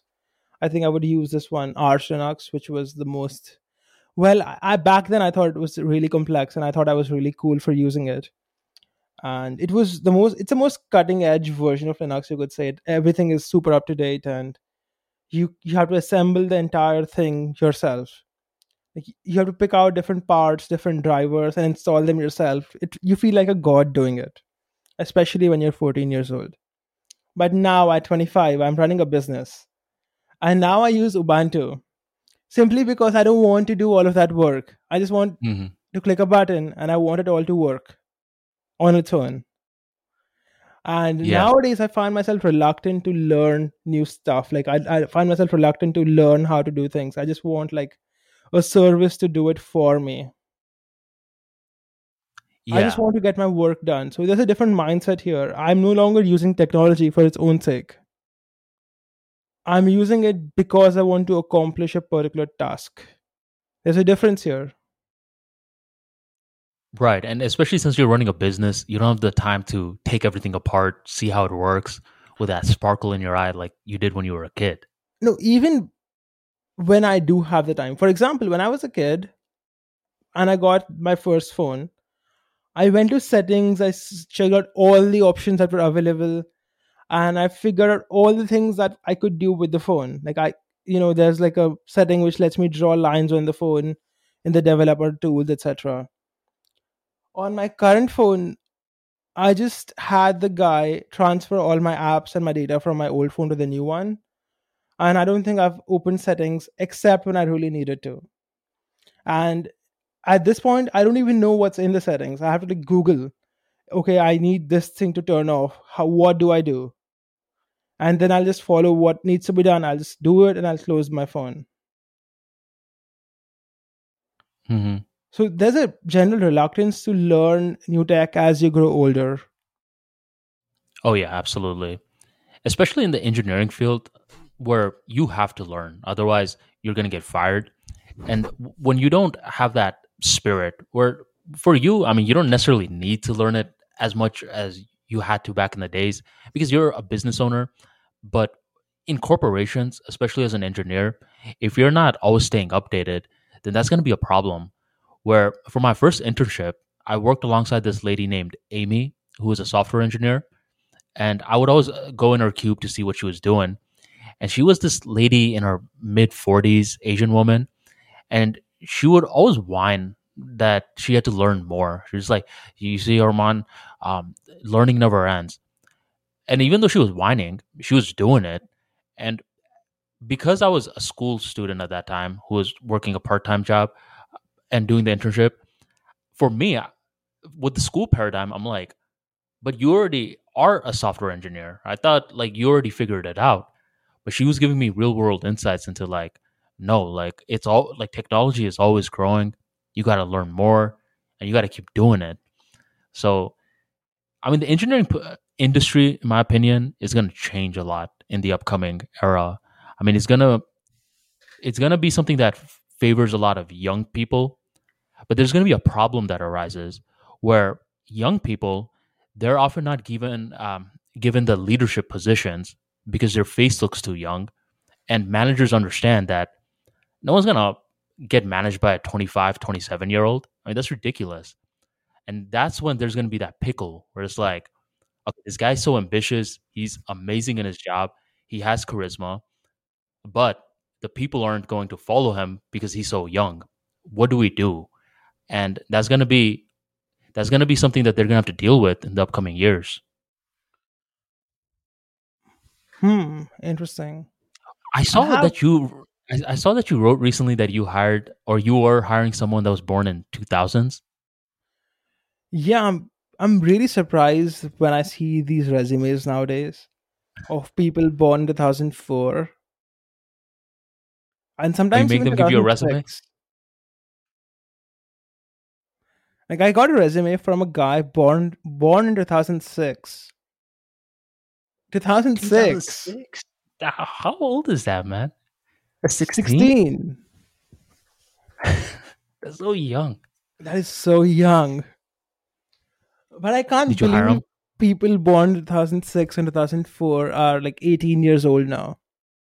Right. Did you hire them? No. so you make them uh, submit a resume? No, for the, for one of my businesses, I just like put out like we need someone, and we put up an email ID, and people just send a bunch of resumes in. Do you have a certain philosophy for how a person should hire someone else? I don't have a particular philosophy. Typically, if there's a recommendation that works well in their favor, usually you want the, the main thing you're looking for is talent intelligence integrity and good communication skills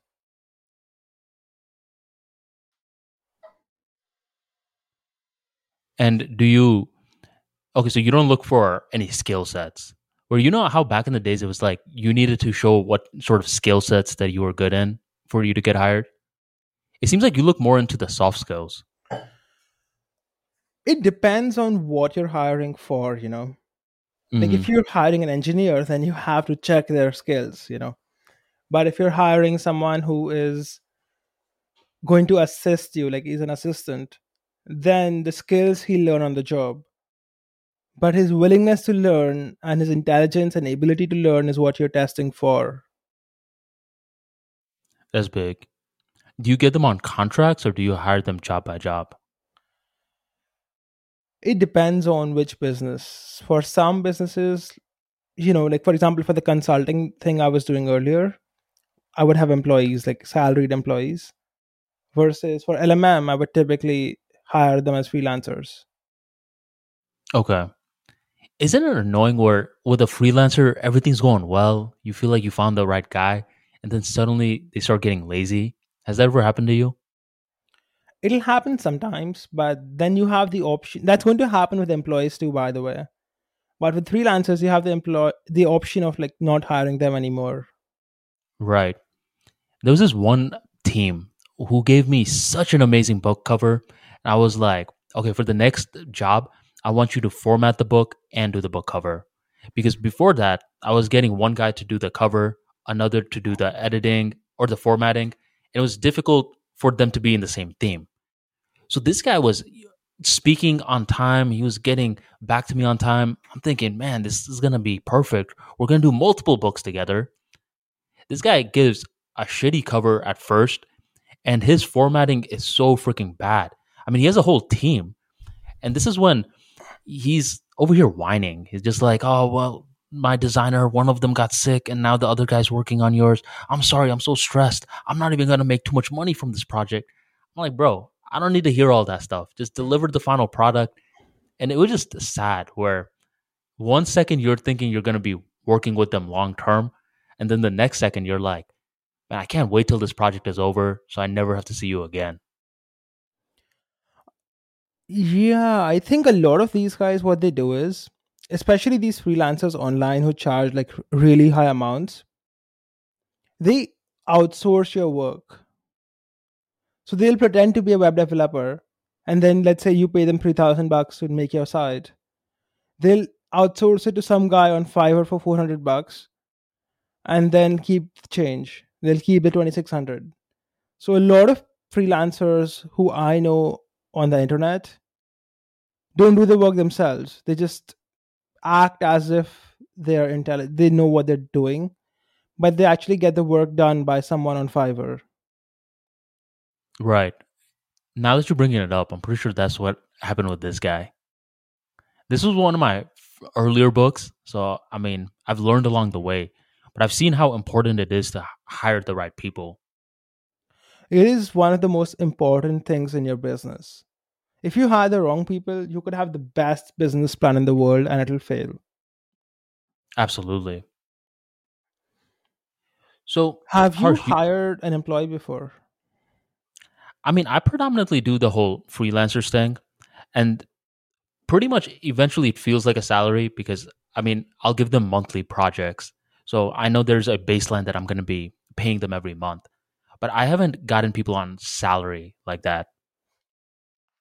Yeah, that's actually better because getting people on salary, well, let's say that you no longer want to get a particular type of work done, then firing them becomes a task. Do you have paperwork involved to get them fired? There's always paperwork involved to get someone fired. Hmm. Okay, so you're like super into like getting them on salary. It's, It's a very something I- formal process. I don't recommend doing it if you are running a business. Re- I recommend avoiding getting employees as much as possible because other you have to manage them, and that takes a lot of time and effort. And lately, like like I said, for my current businesses like Life Math Money, it's typically just freelancers. But back in the consulting days, I would have employees. And you had to do the managing yourself? Yeah. Man, that does not sound fun to me, man. yeah, it, it becomes half of your day basically goes in coordinating what the employee is doing. Because, you know, if you ask the average employee whether he works enough to earn his salary or he works less than enough. So if you ask an employee whether he's working enough that he feels he's being fairly paid, he'll say that he feels he's working extra. So if he should be doing X, he's doing X plus 5. So he feels that he's not just working enough, he's working more than what is necessary for Mhm. whatever pay he's getting. But if you ask the entrepreneur, the entrepreneur will tell you that his employees are working way less than what he's paying them for. So there's always this thing where the guy who's paying the employee feels that he's overpaying and the employee feels he's being underpaid. The thing is that when you have a salaried employee, every single year you'll keep paying them more and more because you have to increment their salary. And at the end of the day, you end up at a situation where you're paying someone, say, 50,000 rupees a month when you can hire someone new for 25,000 rupees and they'll do the same job. Well, that's what I'm th- thinking. I mean, I don't know much about your other business at all, but a brand like Life Math Money, I don't see a need for getting salaries, salaried employee there. Yeah, Most businesses nowadays, I mean, I don't see a need for salaried employees, and especially because what you were just mentioning, the whole management side of things, where if you're doing the whole managing too, I mean, it's difficult to be creative and create. I had this one coworker who he ended up becoming a manager, and I would say he got like a twenty thousand dollar raise, which was considered a lot on the floor. And he did his job for three weeks, and then he asked to be demoted back to the position he was in before. I was like, "Why'd you ask to be demoted? I mean, you finally got a promotion after so many years in the company." And he jokingly said, "It's because machines don't argue back, but people do." And the whole floor started laughing. We're just like, "Huh? I I see exactly what you're com- where you're coming from." Because managing, it's not fun. Especially, I mean, I, I get a glimpse of that harsh whenever I'm dealing with a fucking shitty freelancer, and this guy is doing such a bad job. Where now I'm like, damn, like this is like a participatory project. I got to participate with you to get the quality done. And each time they're getting a little bit better, but they think that I'm giving them extra work. Instead, I'm trying to get them to fix their rubbish. And it's just this miscommunication that's going on. And I'm thinking, thank God I, I don't have to see this guy again. But if I do have to see this guy again, it's like a salaried employee. Yeah, Did you have that like with your haircut where you get a haircut, the guy does an awful job, he forgets to cut a part of your hair, and now you got to come home and you're like, and now I got to cut this hair off and it's going to make a mess on my sink. I mean, why did I even give this guy money in the first place? Why did I even give him tip? You ever had that moment with your haircut? I actually had the moment last week. I got my beard done and he didn't do it properly, so it was uneven. Do you know where like one side is a bit higher than the other? I can't empathize with that because I don't have a beard. But continue.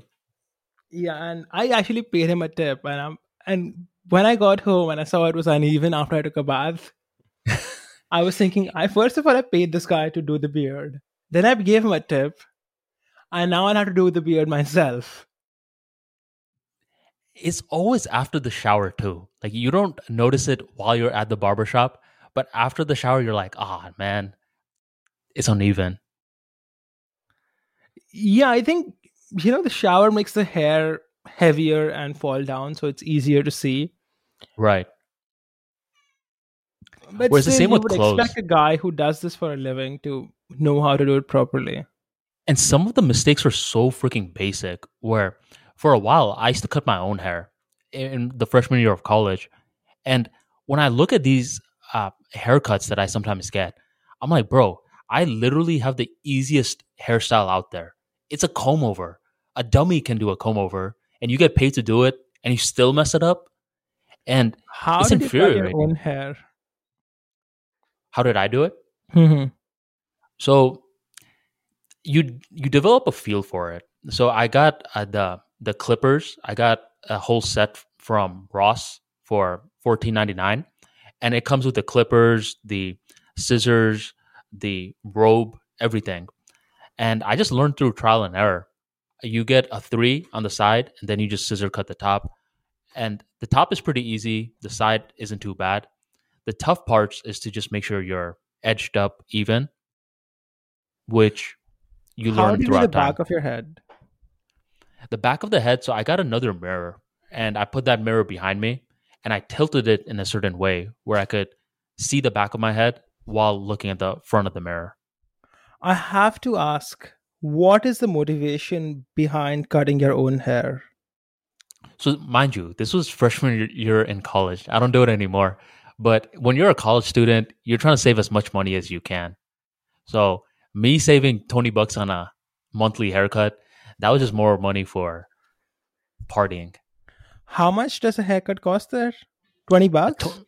Uh, 20 to $25 uh, plus tips. Damn, okay, that's crazy. Yours?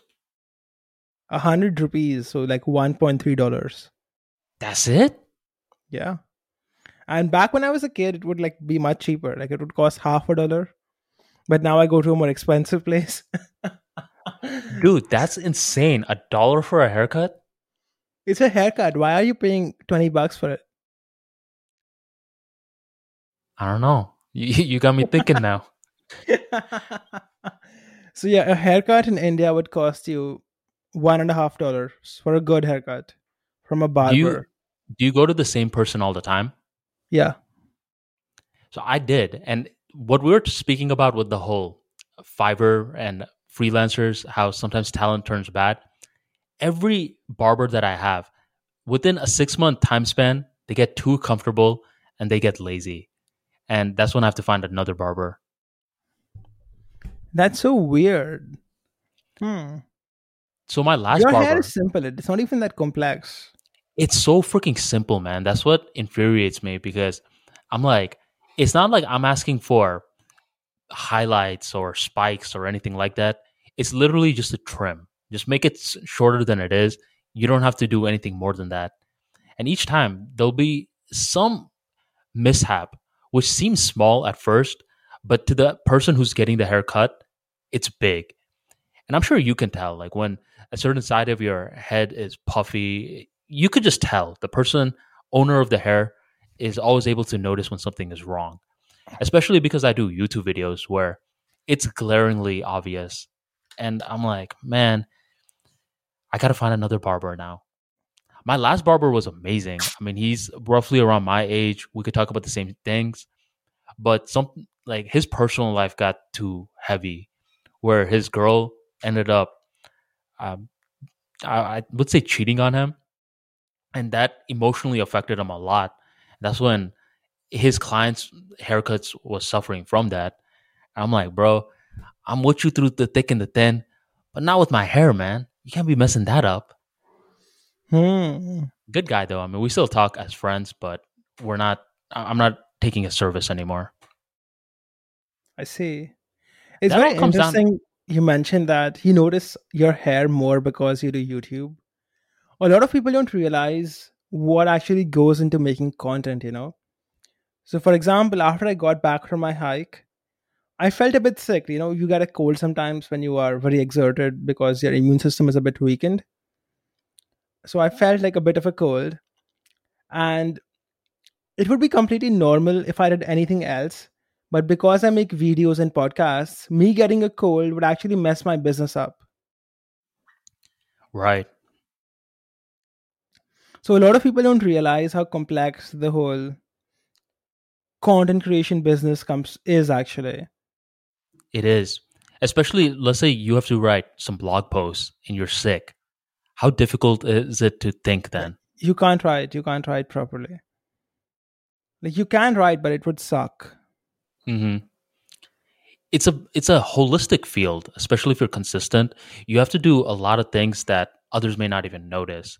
Or for a lot of our episodes, I mean, remember the beginning of the episodes where one of our mics was working, the other one wasn't, and yeah, Yeah, that kept happening. technical behind right there's technical behind the scenes work so you got to understand a little bit of technology and then to speak for two to four to one of our episodes went up to five hours. You need to be able to stay. What what's the word that I'm looking for, Harsh? I mean, you have to be mentally Prepared. alert, right? I mean, it's a process for sure. So I'm I'm glad you noticed it. It's something I'd never realized as a content consumer. It's only when I started creating content I realized how much work and attention goes into it. Right. It's a mental sport. It really is. It really is.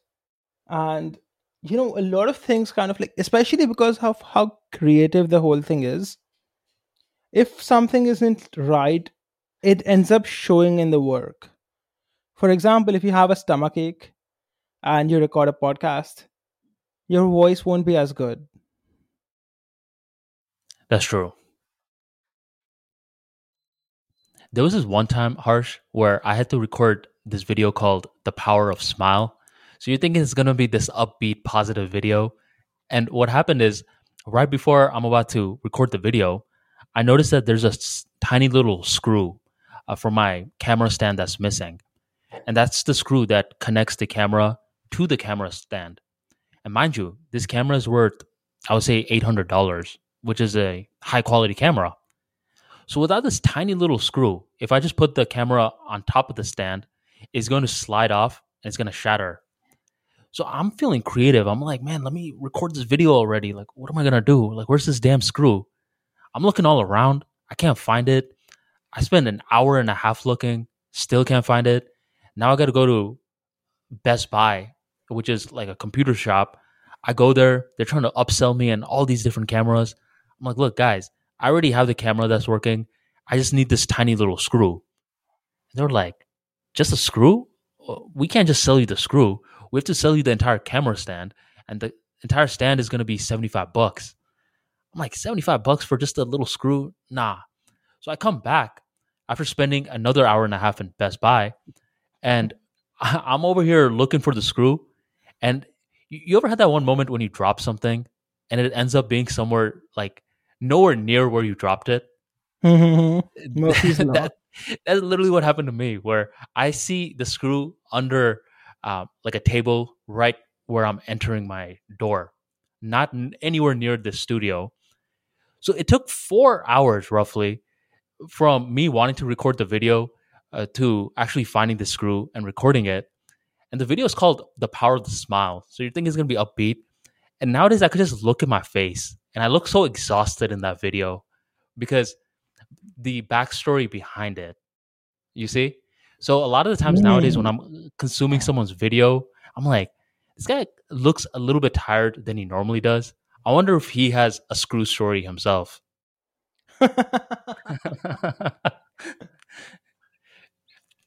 yeah, You- it's, you know a- what I'm saying? it's like performance art. You know, it's it's literally a performance art. right. Where, You have to be on your A game.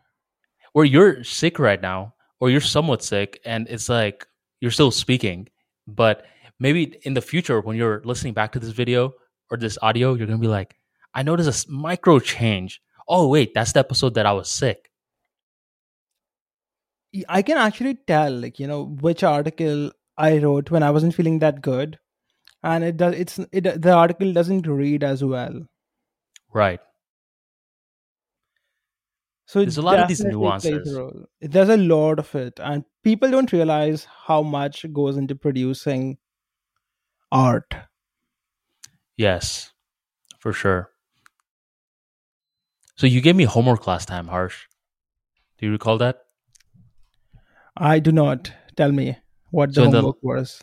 So in the end of our last episode, we were talking about red flags in men and red flags in women, and you had me list out five red flags in women, and I only give you Ah. three. Right. I forgot which three I gave you, but I have two more. hmm So one is that she has toxic friends, and two is that she doesn't take accountability for her actions, or everyone around her is toxic, and I'm putting air quotes on toxic. Any questions on either one? Yeah. Elaborate both. So the first one is toxic friends. I noticed it's not just with women, anytime you're hanging out with losers, if you're hanging out with four losers, you're going to become the fifth. I mean, that's a platitude we've heard plenty of times. But if you look at the woman and if she's consistently hanging out with promiscuous girls and it's just a matter of time that one of our other friends are going to do something silly and she's consistently hanging out with these people, adopting their mannerisms. I mean, it's not rocket science, but this girl is probably going to become just like her friends. And this becomes news to a lot of smart people. They're like, yeah, but she's not her friends. Uh, trust me, she's different. Time and time again, I've noticed this pattern happening. If she has toxic friends or clown like friends, she's eventually going to become one too. Agreed now, 100% with this. I have had the exact same experience in both ways, actually. Like where you had good friends and you become better, and when you have bad friends and you actually end up becoming worse. But go ahead. Yeah, I mean, I could tell you a story about that later, but the other one was everyone around her is toxic. Where I'm not gonna say the name, but I'm let's just say a cousin of mine. Uh, she looks so sweet, always. She's tiny, right? Looks pleasant, but all the time she's surrounded in drama. And initially, I'm like, nah, man, like it's my cousin. I mean, she can't be in the wrong. But time and time again, it's like one drama after the next, after another one. She's like, I hate drama.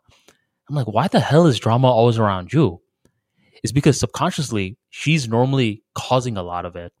And you'll see this. You'll be like, um, how was your last boyfriend or how was your last boss? Oh, um, he was toxic. What about the one after that? Oh, he was toxic too. What about the one after that? Oh, he was toxic too. I'm like, wait a minute. Everyone is toxic? I'm pretty sure you have some part in this. But this person doesn't have that psyche to be like, oh no, I was in the wrong too. In their mind, it's like, nah, like this person was in the wrong. I was just uh, a bystander. So that was a that was the other red flag. Have you noticed, Arman, that a lot of people actually fail to realize that they're the only common denominator in all of their interactions with people? And if the same thing is happening with all in all of their interactions, they're the ones causing it. Like yeah. if one person is an asshole, then they're the asshole. But if everyone's an asshole to you, then you're doing something which is making people treat you badly. Right. And sometimes I could see the case where where she's coming from, Harsh, because I'll put myself in the shoes. And there's plenty of times where I would say I'm not I'm not a hard person to work with, but I'm not easy either. If I if you're like working on a project for me, because I want certain deadlines, I want you to meet a certain quality. And I notice like routinely, like if I'm working with a person for a long time, if we do at least eight projects together, that's like wow, like we're really having this chemistry. But a lot of the times, I, I mean, I'm like, man, I'm suffering from bad talent, and that's when I have to evaluate myself. And I'm like, and you're probably just a little too hard on these people or you're expecting something or maybe your delivery could be improved. But the first thing that's going on harsh is like how can i improve too? How can i hire the right people? And that's why earlier i was asking you like what do you look in to hire people? Because i'm genuinely curious. But if this person is not even curious and she's just like oh this guy was toxic and here's why that's a red flag I think a lot of people just do it to protect their own ego. Because who wants to say that, yeah, I was being too dramatic, so the guy left me? Like, very, very few people would want to actually say that. Mm-hmm. So I think a lot of it is down to ego and reputation preservation as well. Right. What was the other red flag you were talking about? So those were the two. So one was uh, not um, being accountable, right? Accountable, and the other one was hanging out with toxic people. Oh, by the way, let me take it one level further. Not only hanging out with the toxic people, but justifying the toxic people's behaviors, which is key. This is actually highly important. Where it's one thing if she's hanging out with toxic people and she's like, listen, like this is the stage in my life where I don't really have any other friends. I I knew these people for a long time and like you know, this is just my friend circle, which still isn't good, but I mean, I kind of get that. But let's say one of her friends is like cheating on her boyfriends, and this girl is justifying it, like, oh, well, you don't understand what this guy puts her through, blah, blah, blah. Red flag. You gotta, you gotta leave. So these were the two red flags, Harsh. I can't recall the other three, and I can't even recall the ones that I said for the guys. But the main one I do recall from the guys, and I believe we both agreed on this, was a lack of ambition, where that's one of the main reasons a lot of relationships fall apart because a guy gets too content. So you got to keep that ambition strong. Yes, but I will say that if the girl herself is completely unambitious, then she would be just as well with a guy who is not super ambitious too. So, Harsh, what's your perception of an ambitious woman? And the reason I ask this, Harsh, is because I recall one time you were mentioning that career women aren't your version of ambitious. Was I correct about that? Finding the right words for this because people interpret the word ambition in different ways. So, some people interpret the word ambition as trying to get more material stuff and, you know, having more status. So, one interpretation of an ambitious girl could be a woman who wants a great career, who wants power, etc. And that is a huge negative in woman in a, in a woman in my And why do you think that is? And why do you think that is? because that distracts her from her duties of a woman like it would be like if if oh, if a woman wants to do that that's fine but she would not make you a good wife Okay. On the other So- hand you could also interpret ambition as a woman who wants to have a great house she wants to have many kids she wants to raise them well make sure the kids are very successful give them the right values. That's also an ambitious woman. So it depends on the person's how do they interpret ambition? So a woman of this type who wants to have a great house raise good kids is a great woman to have she would make you an amazing wife Gotcha. So that's your that's pretty much your perception of ambition for women. So you're saying if a woman isn't doing that, then it's justified for a man not to be professionally ambitious. Right? yeah for example if a woman herself isn't a great woman she doesn't deserve a great man and a great man wouldn't want her anyway she'll do well with a less ambitious person What's your definition of ambition for men? wanting power or status or anything you know wanting to rise in the world however they define it Right, like more control over their destiny. yes and over other people Gotcha. That makes that makes a lot of sense. Ha- do you know anyone that's been fired if they didn't get the coronavirus shot? No. Okay, India no, okay. Indian people are very compliant. For so Okay. far I haven't gotten any shot and I'm still here so but I own my own business. it's Well, one thing I, what- re- I realize, you know, where if you don't own your own source of income, then you're a slave. Like the government can literally force you to inject stuff in you. Well, the reason I brought that question up, Harsh, is because there's this guy that I know that he's been super into his career in the corporate world. He's been moving up, and then the whole coronavirus shot came in, and he's like, I'm not going to do it. And that's when Biden was saying that you had to do it, and his company was eventually going to ask him for a proof that he got it done or just proof on his health status. And this guy said, If you guys make me do that, I'm going to quit my job. And this was the first time we were having this in depth talk two weeks ago where now he's thinking about starting a business, but it's it's captivating to see someone's why behind the business. Because Harsh, did you notice a lot of the times when people who aren't doing business see someone doing business, the first thing they'll say is, "Oh, this guy just wants more money," which may be a driving force, but a lot of the times it's because they'll say something about along the lines of, "Oh, well, I want more freedom." Where this guy, like you know, seeing his very beginning of, you know, him possibly getting fired to him saying, "Listen, I want to start my own business, so no one can ever get me this scared again."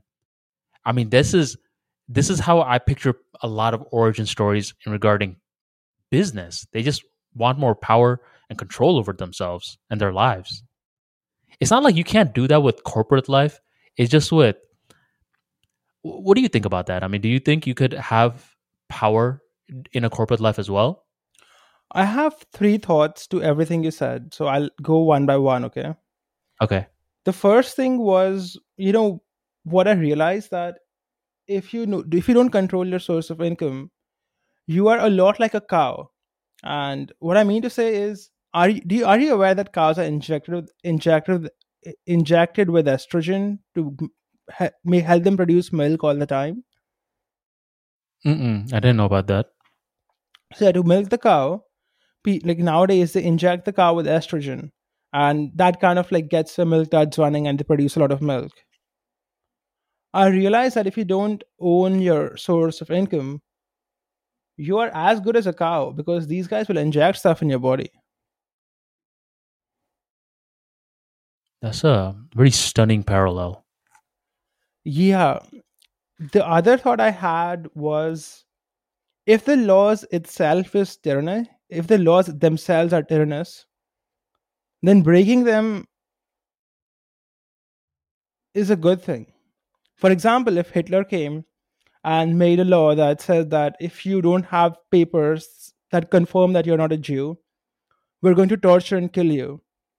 And you're a Jew and you forge paperwork that says that you're not a Jew, that is not a sin. In fact, you're doing the right thing. Right. So just because something is illegal or frowned upon culturally does not make it wrong. Like only God can judge man and not some tyrannous government. So if someone is hypothetically going to lose their income, get fired, and they, through legal or illegal means, comply with the regulation without complying with it, let's say they forge a certificate or something, I would not consider that to be a wrong thing to do. It's an illegal thing, but not a wrong thing from a moral perspective. Well, that's what's happening. themselves can be tyrannous, and they are that's- in this case. Well, that's what's happening with Kyrie Irving. Uh, I'm, I don't think you've heard the name, have you? No. You may have. Okay, well, he's a a basketball player who plays for the New Jersey Nets, and New York has a or the New York Nets, I believe that's what it's called now. Anyways, Brooklyn Nets. There we go. In New York and Brooklyn, there's this law where you have to get the shot, and unless you get the shot, then you can't play in a professional basketball game. So what's been happening with him is something that's really strange. He could play games away from the state, but he can't play games in his hometown. And he's one of the best players in the league, which is which is, you know, there's been a lot of controversy regarding this, while a, another group of Americans are viewing him as a patriot. So he's a very polarized topic because some people are like, he should just get the shot so he could play all the games. And then the But other people Where are do like, you draw the line? If the government says you gotta like get fucked in the ass by some drag queen to go out of your house, would you comply with that? Because you could make the same argument, like just let a drag queen fuck you in the ass so that you can go out of the house. Like, why are you resisting? so where do you draw the line? Because this is not a joke thing. Like you you want to inject something in my body without my permission. That is not that is not normal. right. How about your parents? Have have they been convincing you to get the shot? Yeah. Has there been any conflicts since you're not getting it? Not really. No. Okay, because with this guy that was about to get fired, I mean, he's not talking to his parents, or let me rephrase, his parents aren't talking to him till he gets the shot. So not only is it affecting his uh, professional life, it's affecting his personal life too. I mean, that's just a bad parent. Because that's there's there's imposition and there is convincing. There's a difference. Right. And to take it a level further, man, uh, he had this wedding that he was supposed to go to, and his cousins uninvited him from the wedding. So I'm like, bro, you're just getting hit left and right from all of this. Arman, you know, when you read the history of Nazi Germany and, you know, all these social injustices, you know how people like to think that if they were in the shoes, you know, if they were in Nazi Germany, they would not be complying with Hitler and they would save the Jews, etc. You know how people have this fantasy? Yes. The same people who talk about these freedom things are also the same people who asked you to put on your mask and take the shot and said they won't talk to you if you don't take the shot. Right. If they were born in Nazi Germany, they would be gassing the Jews. If they were born in America when they had slaves, they would have slaves. These people are NPCs. Well, this is the very scary thing about human nature, where, I mean, you brought up a good point. I mean, we're normally talking about the good sides of things, and we're like, oh, yeah, I would have done this because I'm a good guy. But you never know how dark people can be if the situation presented itself. No, I think most people are just NPCs who do whatever the culture says they should do.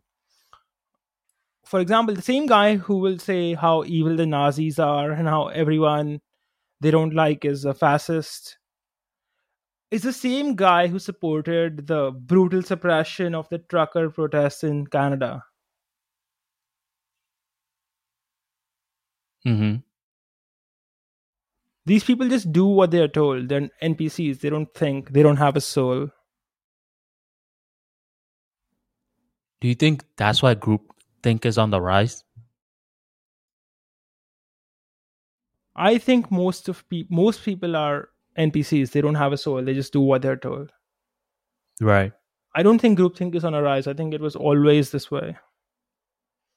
It's just What that about- nowadays the whole dispersion of information is so centralized that there are more and more people who believe in the same thing. But it is important to know that they were always this way, just that they didn't have access to the same masters. Hmm. What about people, who Harsh, that can think for themselves? How do you how do you expect them to find a community? the internet. that's a good response. What are we doing right now? Right, right. Where they say that being an entrepreneur is the loneliest job in the world. That was a another job that was lonely. Like being a free thinker or knowing how to think for yourself is lonely. That's why, Harsh, I think there are groups of people that finish these episodes all the way through where we're friends to them. They're not just listening to an episode of strangers. They're like, wait a minute, these two remind me of me. And we're we're all friends. agree. I think that listening to a podcast like this one, you would it is it essentially kind of shows you're not an NPC because of the content of the show. Because if you were an NPC, you'd get pissed off in the first 20 minutes and start throwing terms at us, calling us sexist, misogynist, what have you. because p- different people consume these podcasts in different ways. So I don't necessarily know how the people who consume it on Spotify, Apple, and what is it, Google Podcast thinks. Because I don't know if you could comment on those platforms. But on YouTube, I mean, there hasn't been. I mean, I think there's been a few times where some people got mad. I remember this one time, this girl got really mad at you, but the, I wanted the comment up, but YouTube wasn't displaying the comment because they have run some stuff recently where they're trying to uh, prevent bots or hateful language and they just randomly took away the or they weren't making it visible i'm like make it visible because We want I mean- to respond. we like Right. that stuff. yeah and it, it's completely fine but like you're right where this podcast isn't for everyone and i think in the future more content is going to be like that where it's like this isn't for everyone this is for certain people who have had similar experiences and can understand the language that we're speaking. There's this there's this thing that I read. It was in a book where I know you don't listen to music or consume too much shows, but let's say like there's a musician. Normally, whenever we're consuming music, we're doing other things. We may be in the gym, we may be in a long drive. So it's something that's passive, that's reminding us of a certain experience. So if I see this famous musician up live, I'm not necessarily expecting this musician to sign my autograph. If he wants to, it'll be cool. But let's say you're watching a sitcom. Normally, you're not doing other activities. Normally, you're sitting on your couch. You probably had a long day. You're eating a snack, and you're watching the the TV show.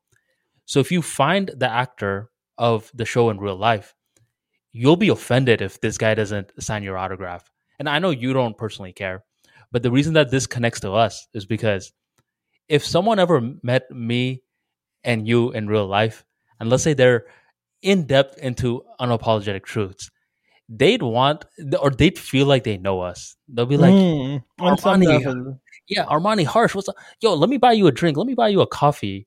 And if we're like, "No, I'm busy," they'll be like, they'll take it personally because Right. right? You see what I'm saying? It's the different psychological way of content consumption. Huh, you're right about that. especially harsh people who are listening all the way up until here because with youtube analytics i could see how long people watch stuff through. Mhm. and some people they just come they'll be they'll look through the timestamp. They'll be like this interests me this interests me. Cool i'm out. There are a lot of people who finish these episodes all the way through. So these are the people that like we're all friends at this point because they know us on a deep level. I would actually like to meet some of these people. I think it would be cool in the future to throw some kind of party or barbecue or something and invite all of our hardcore fans. that'd be awesome See, let's try. Let- Let's let's set a date. Let's do it sometime in 2035 or We'll- we'll on- 2030. How many episodes will we have done by then? A lot. Um, 26 episodes a year, roughly, and 2030 is eight years from now. So about, I think, 180. Wow. I wonder if we add up all the hours of our episodes, how long it equates to. I mean, it's not going to take too long for me to do it, but it's a long actually do the time. Numbers. Let me multiply 26 hours, 26 episodes into eight years. 208 plus we're done with 19 and say the average length is two and a half hours or it's closer to three hours i would say. So multiplied by three we get 227 into three that is 227 into three.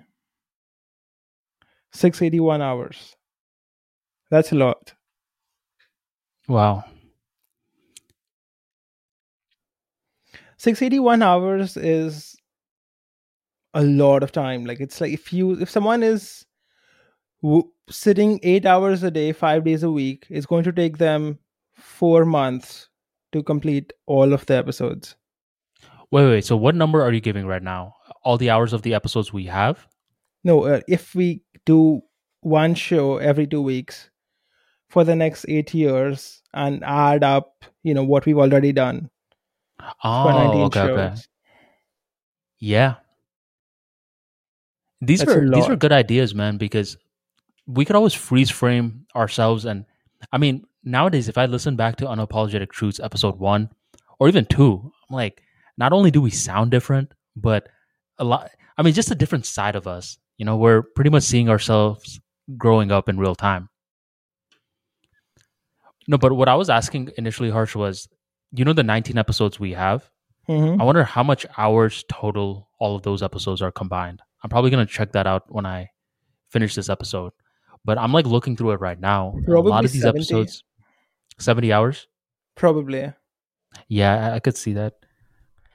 You know, Arman, have you ever wondered how future generations would take these podcasts? It could be like our own great, great, great grandchildren. For example, like say when I think of my great grandfather, I don't know anything about the man. Like I know nothing pretty much except that he was a farmer. When right. I You're talking about read read up say the history of great people from past times, let's say you know Chandragupta Maurya or Chanakya or even Western ones like Caesar, you don't you get like what is passed down by other writers that wrote about them and things like that. You get bits and pieces of their personality here and there, and you try to carve out a 3D image of the person. These guys didn't have the internet. Like, imagine how cool it would be if someone like Adolf Hitler had a podcast. right, or if Aristotle had a blog. yeah or aristotle have a had a blog or whoever you know like all the people you want to you want to know the motivations of like i would love to know why hitler attacked russia seems like the dumbest thing to do so it would be hmm really cool to know all of these people in a more three-dimensional way than we do currently which is more of a narrative based 2d way. But our children and great great grandchildren will know us personally. Like they will have thousands of hours of content and thoughts that we created ever since we were young and into old age. And they would be able to form a very good three-dimensional image of us in many ways they would know us like how the people listening to this podcast feel like they know us hmm And that's the difference. I mean, it's not like it's just a tweet or anything where you just see a snapshot. I'm talking long form conversations where we're talking about metaphysics, intersexual dynamics, money. We're talking about so many different topics throughout all these unapologetic truths episodes. Where yeah, I mean they're literally going to feel like they know us, especially at this age and into the future. i wonder what they'll think of us like from whatever moral stance they have in their time right. like will they think we were barbarians or will they think you know it depends on how much culture changes Yeah, I mean, and that's where you just got to unapologetically be yourself. You, I hear about generational wealth a lot, where you pass down your wealth to future generations. But Mhm. another concept I like to talk about on my Twitter account at Armani Talks, if you all don't follow me, which is called generational ideas, where if you have a blog or if you have some sort of digital real estate that you own, you could pass it down and you could give your kids, grandkids, so many future generations insights that you learned the hard way. And it's a lot of the stuff that they're not going to teach you in school, but they could learn from great, great, great, great, great granddad. writing is the only way to become immortal Hmm. That's a that's a powerful insight because I mean think about it like this, like the holy books. I mean, they're still alive today. They still play a role in people's lives and they were written. What about just content in general, Harsh? Like these podcast episodes? it's the modern equivalent of writing Gotcha. like i would Is it- love if we had actual writings from the time of ram and krishna back in the day you know back thousands of years what it was like.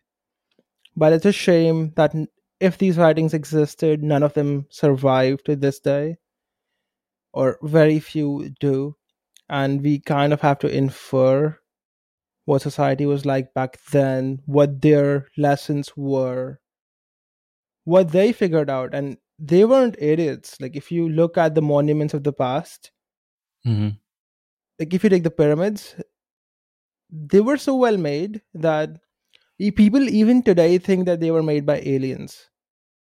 Because they don't give enough credit to how intelligent and clever the people who built these things were. They don't realize that the people of the past the people who lived five, six, ten thousand years ago, these people just lacked modern technology, but they were just as intelligent, just as smart, just as clever, just as innovative as we are. They just lack technology. And they had a different type of technology too, where for their generation, I mean, being able to write was a form of internet.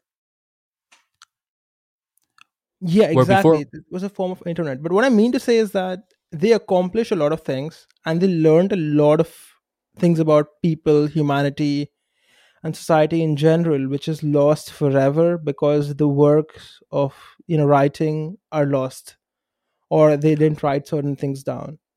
Right. I've been listening to this guy, right? Um, Dan Carlin, Hardcore History, and you. It's just so fascinating how the scenario changes, but how people never change. Can you explain? In the sense that people tend to behave in the same way they behaved in response to the same stimuli. So the culture changes, the way of thinking changes, the values change, but people, the hardware doesn't change. For example, if you take a group of group of people and you independent like if you take a 5000 kids and you independently leave them on an island somewhere and they grew up by themselves they will create their own religion like they will There's come up with the concept of god they'll come up with some sacrifices here and there but almost every society will create a religion or something like that There's a great book that speaks somewhat about this. It's called The Lord of Flies. Have you ever heard of it? no I can't recall exactly what it's about, but what you're bringing up right now, where if you put a bunch of kids in an island, that's similar to what it happens, where power dynamics get created. It's just an emergent property. It's not all 50 50. You got to read that book. Um, We had to read it in high school growing up, but that just resonated with what you were just saying.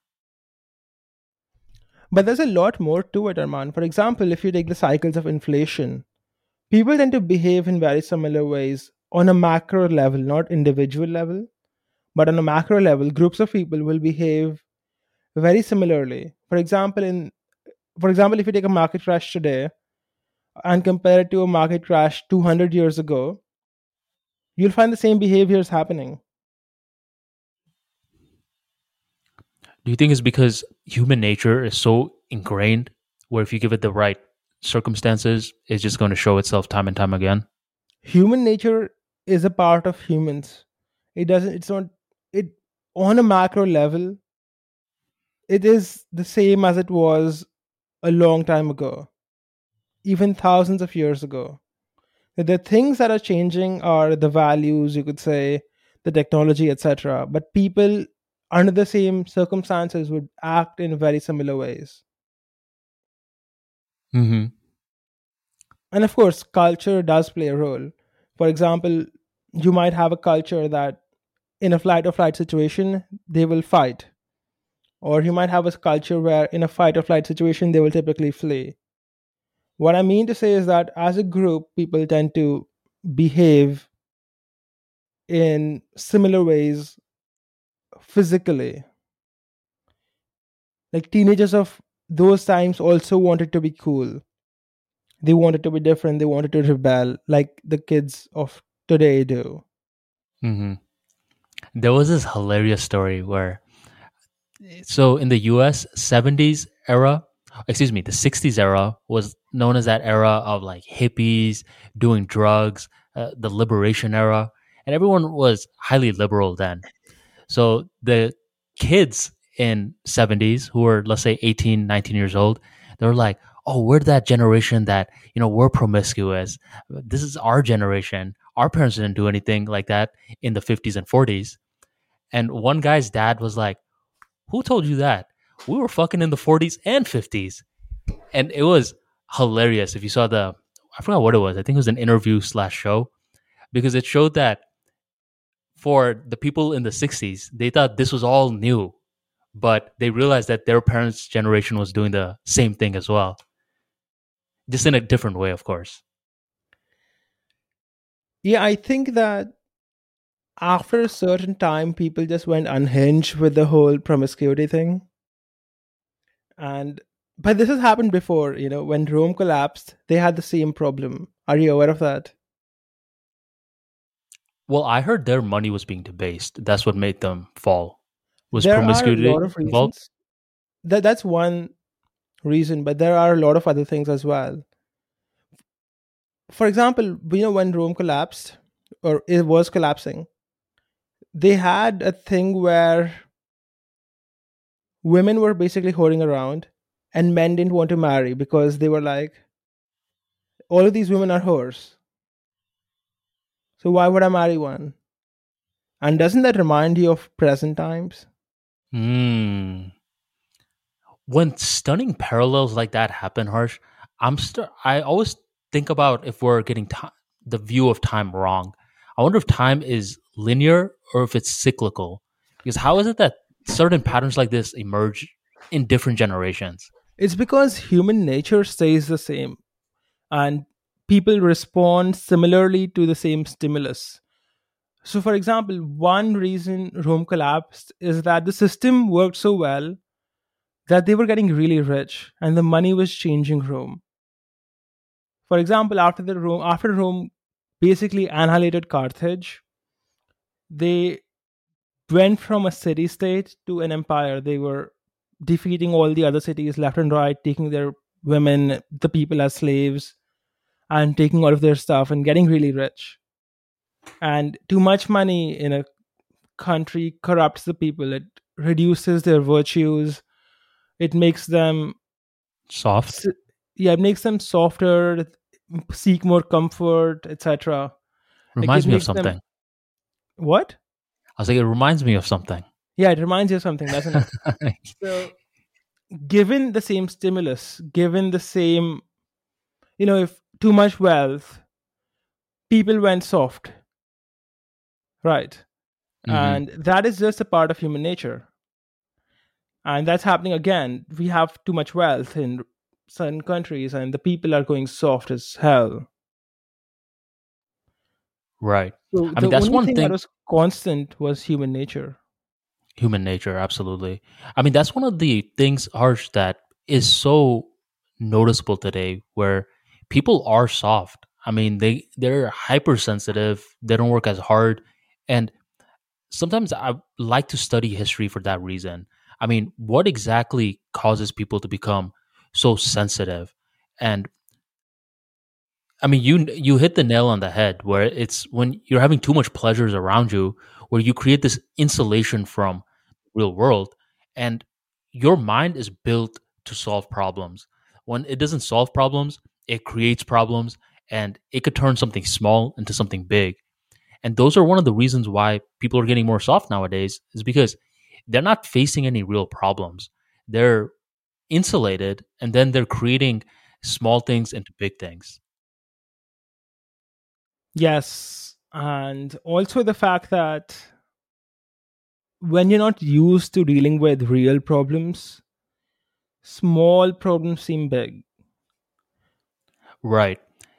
So there was this connection that I made. I mean, if you guys are not on my newsletter, be sure to go on armanitalks.com slash newsletter. I wrote this article or email recently called Electricity, and I talked about the similarities between electricity and humans.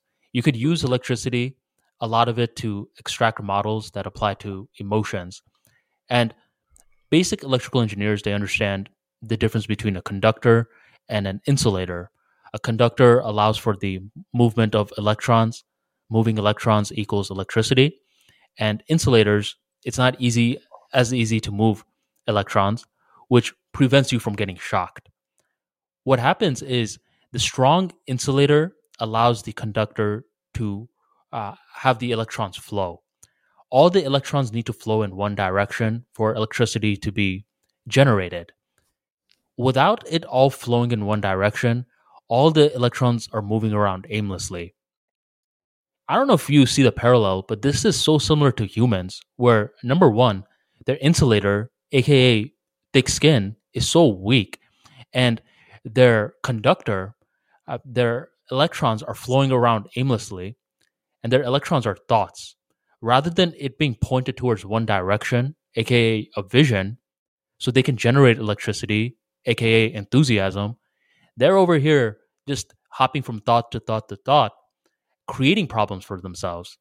So I mean, I mean, I break down the whole concept of electricity in more detail in the article, but I'm basically trying to say that number one, people need to thicken their insulator, work on building a thick skin. And the best way to work on building a thick skin is to work on some sort of vision. If you just sit on your butt and you have no vision and you're like, I'm going to toughen my skin today, that's difficult because the way that you toughen your skin is by feeling competent by solving problems. If you're just sitting in your butt trying to toughen up, I mean, you could do it, but that's a slow ass process. Rather, keep trying to build something. It could be your body, business, relationship, something. And from there, your thoughts start to have a theme to it. It's no longer aimless, it's pointing in a direction. And when you have a thought, a mind filled with direction, thick skin is a byproduct of that. So, I mean, that is a big, big epidemic, Harsh, where it's easy to look at the physical side of things, like how weak people look, but m- mentality wise, you have to be strong. Otherwise, everything around you just is 10 times tougher. I partially agree with what you say. Okay, so which part do you agree with and which part do you not agree with? I agree with the fact that you need to have thick skin and that having a vision helps with that. But I also know a lot of people who are very competent, but who have really thin skins and they let other people's opinions affect them a lot. And a lot of these people are really successful, but you can manipulate them easily because of how much they crave praise and adoration and approval. Hmm. And why do you think that is? I think having thick skin comes down to understanding your motivations and dealing with your insecurities. For example, if you discover that you notice in yourself that you do a lot of things to get praise, you like being praised, you need to figure out how to fix that because no matter how successful or how competent or how focused you become, that tendency is going to bite you in the ass. It's still going to be around. You can be really successful, but still be like a praise junkie. So you need to fix these insecurities, and that will help you stop caring about other people's opinions.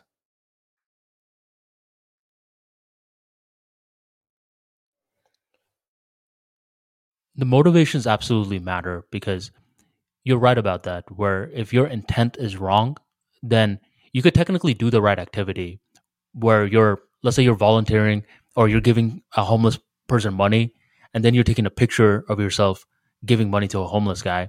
Where that's sort of like, okay, well, are you doing this to actually give the money, or are you doing it for praise?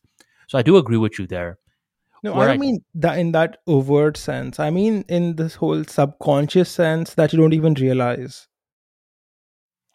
Yeah, but my perception of a vision is that it needs to be bigger than you. Where if you're doing it for praise, you're not necessarily working on a vision. No, these people don't realize it. They don't know it.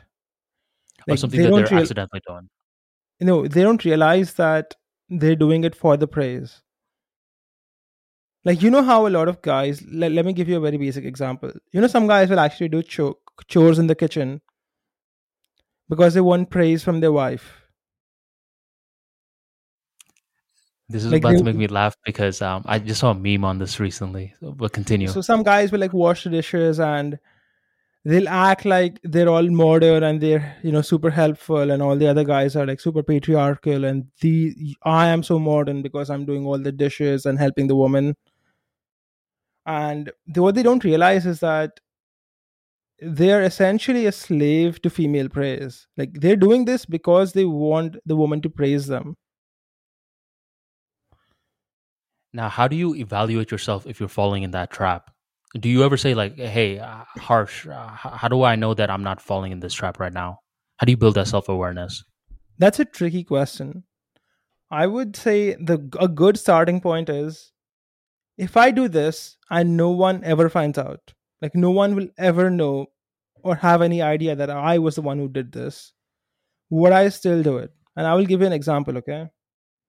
After I read the book on climbing Mount Everest, I thought, huh, maybe I should climb Mount Everest. But then I thought to myself, okay, would I still want to climb this mountain if I'd never, if no one ever found out that I did it? So if I didn't have it as, you know, a, a badge or as like, you know, what do you call it?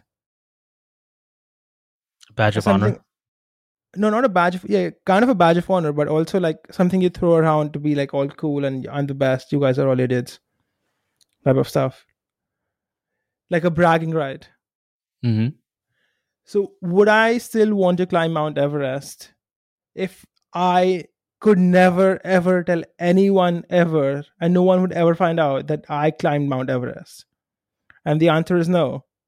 So, the reason I want to climb Mount Everest is because I want the fame and attention and whatever it might bring me. And it happens so Yes. subtly too. Yeah. So now, now ask this guy who's washing the dishes. Would you wash the dishes if your wife never knew that you were the one washing them? If she just felt you hired someone to do the washing for her, would you still wash the dishes? And these guys will, like, if they're being honest, they would say no. Like, they're doing it because they want the attention and the praise or, you know, to feel like they're modern or whatever.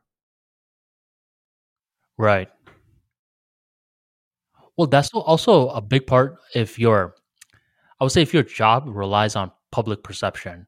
Where I've read a lot of autobiographies recently, and I realized that a lot of these CEO positions, I mean, they're often glamorized, but a lot of it, I mean, if you think about it, is gossiping and ass kissing. If you look at the fundamentals of it, where I have to obviously detail this out, but a large part of being a CEO is connecting with others, yes. But a deeper part is that you often have to go to these networking events and gossip with people where at first glance it looks like this powerful position, but the deeper that you get in, you're starting to realize, hmm, I mean, not all CEOs are the same. Some of them are different. Some of them I don't I don't trust their intentions. And I'll give you an example where there's a lot of these reaction commentary channels on YouTube where a lot of them create this narrative like I'm creating good in the world. I'm exposing the world uh, to scam artists and fake gurus. I'm doing this.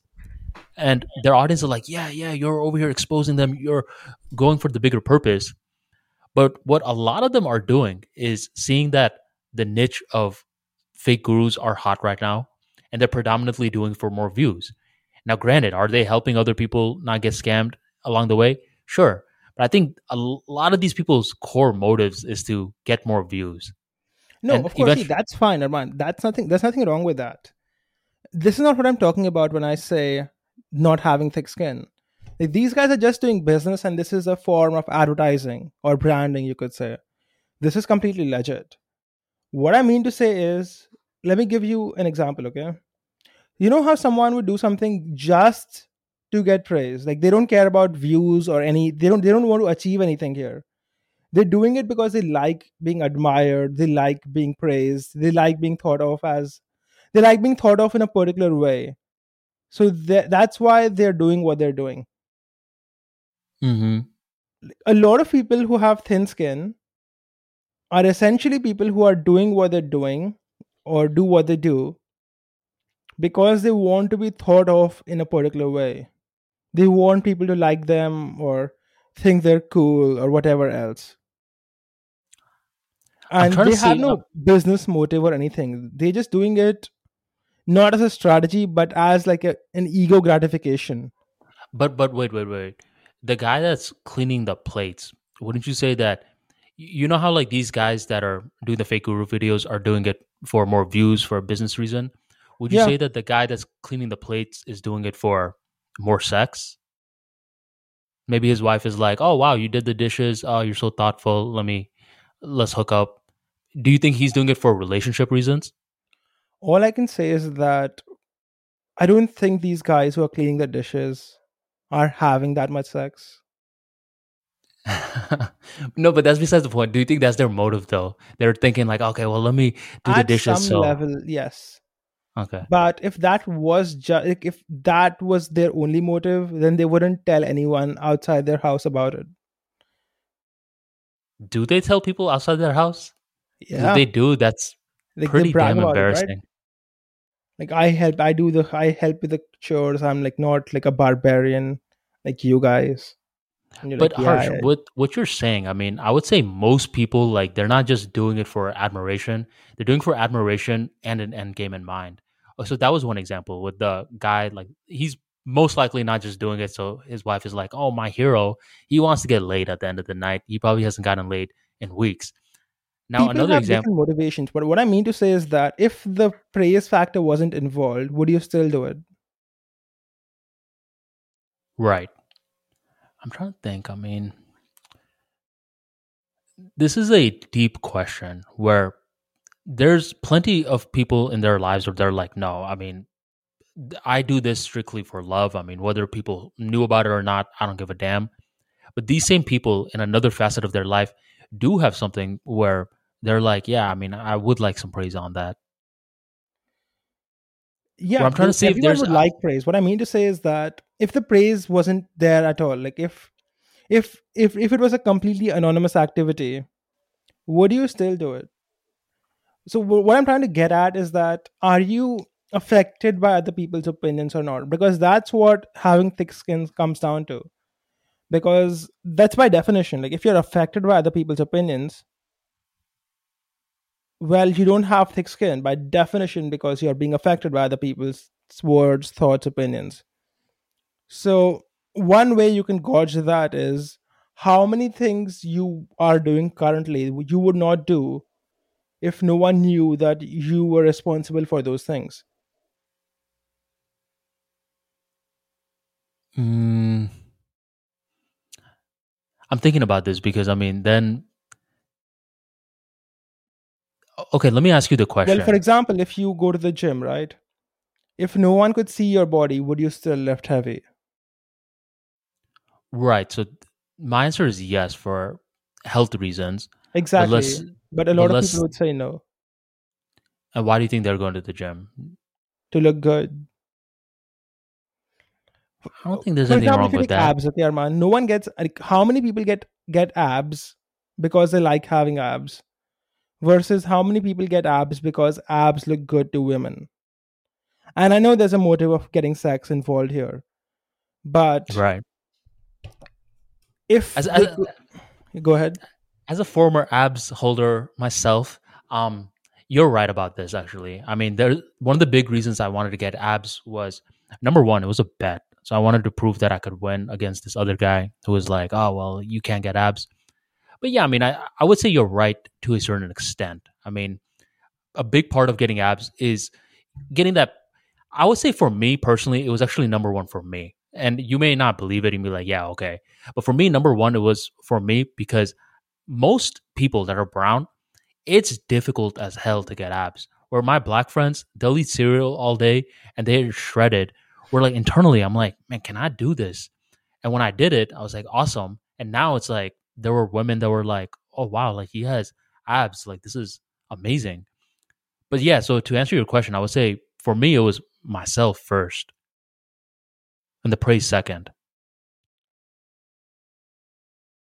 I see. So what I mean to say is that thick skin, if at the end of the day, comes down to how little you care about other people's thoughts and opinions. And So here's what happened. Okay, here's or what how happened. little So- it affects you. Like you might me- care about it as a politician or as a businessman, but if it affects your emotions, then you have actually- thin skin. And you can. Sorry, I'll, I'll just continue my process, and I'll, then I'll let you speak. Sorry. Go ahead. So yeah, you could have you could be really capable, really focused, have a great vision, and still be thin skinned because they are completely separate things. Like there are lots of people who are dead broke.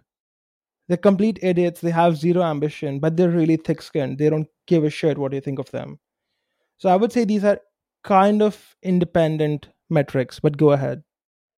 So here's what happened. Like after I got the six pack, what happened was this was a highly polarizing moment in my life where girls were nonstop jumping in my DMs, but there were some guys who were making these slick remarks like, "Oh my god, you're so small right now. Oh wow, like, uh, you did you stop lifting?" And granted, like I I know exactly your thought process. You're like, "Well, yeah, you had your shirt on. Why'd you get your abs?" It was something I did for myself.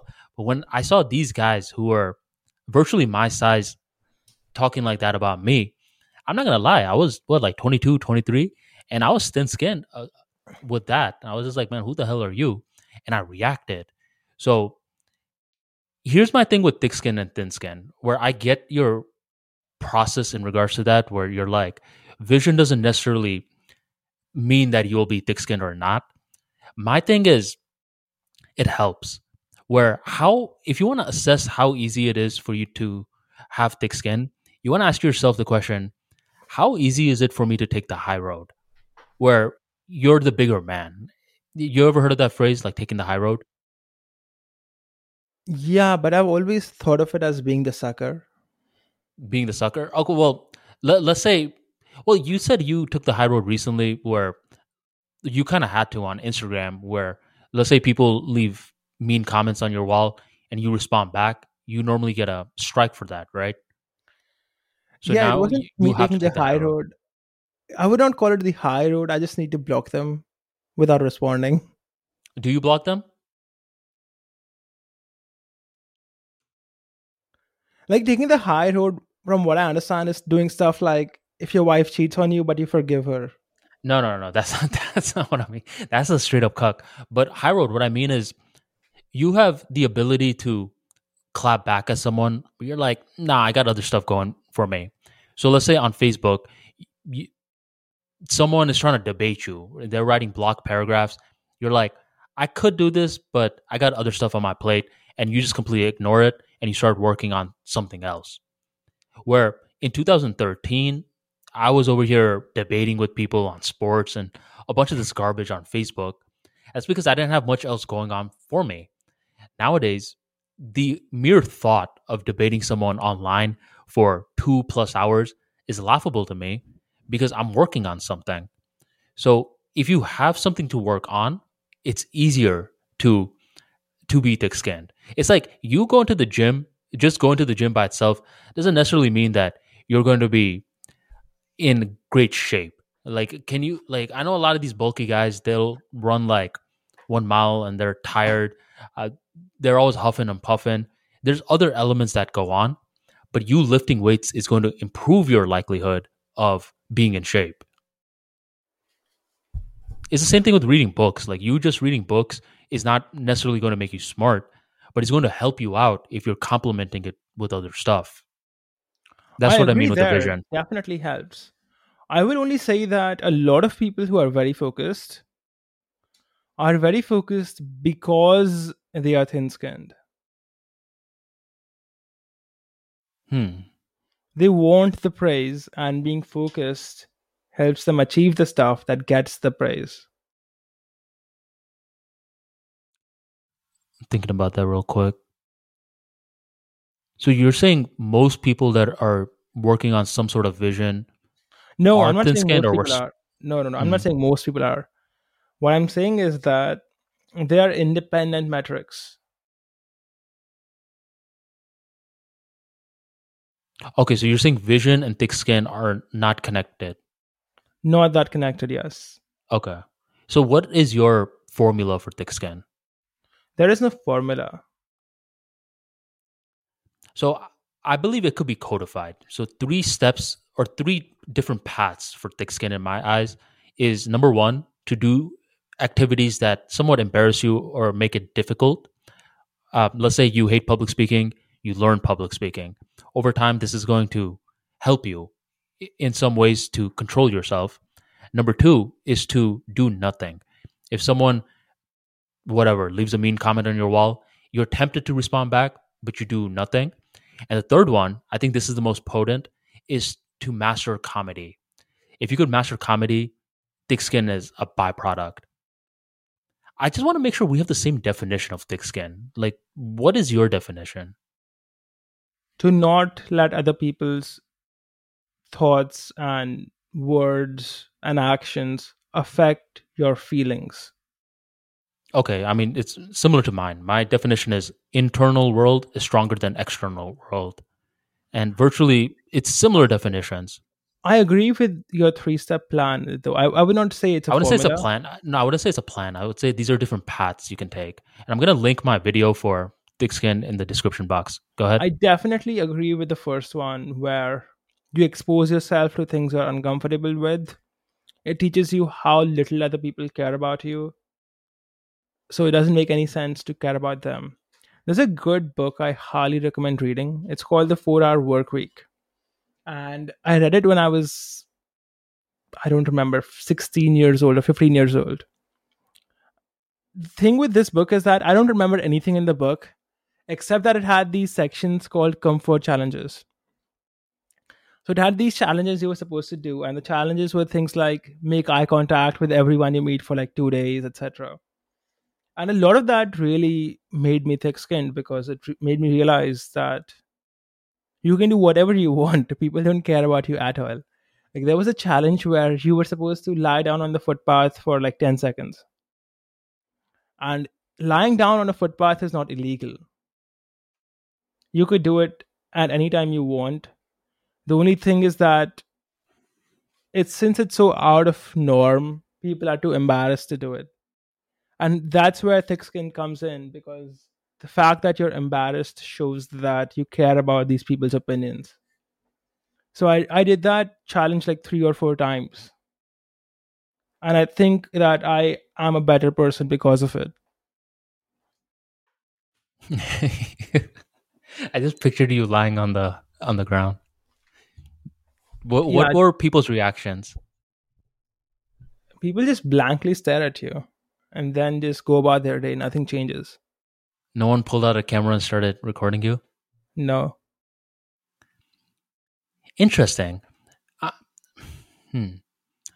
There's another account on Twitter who told me he did the same exact thing, and he said there was one person who pulled out a camera, but other than that, people just went about their days.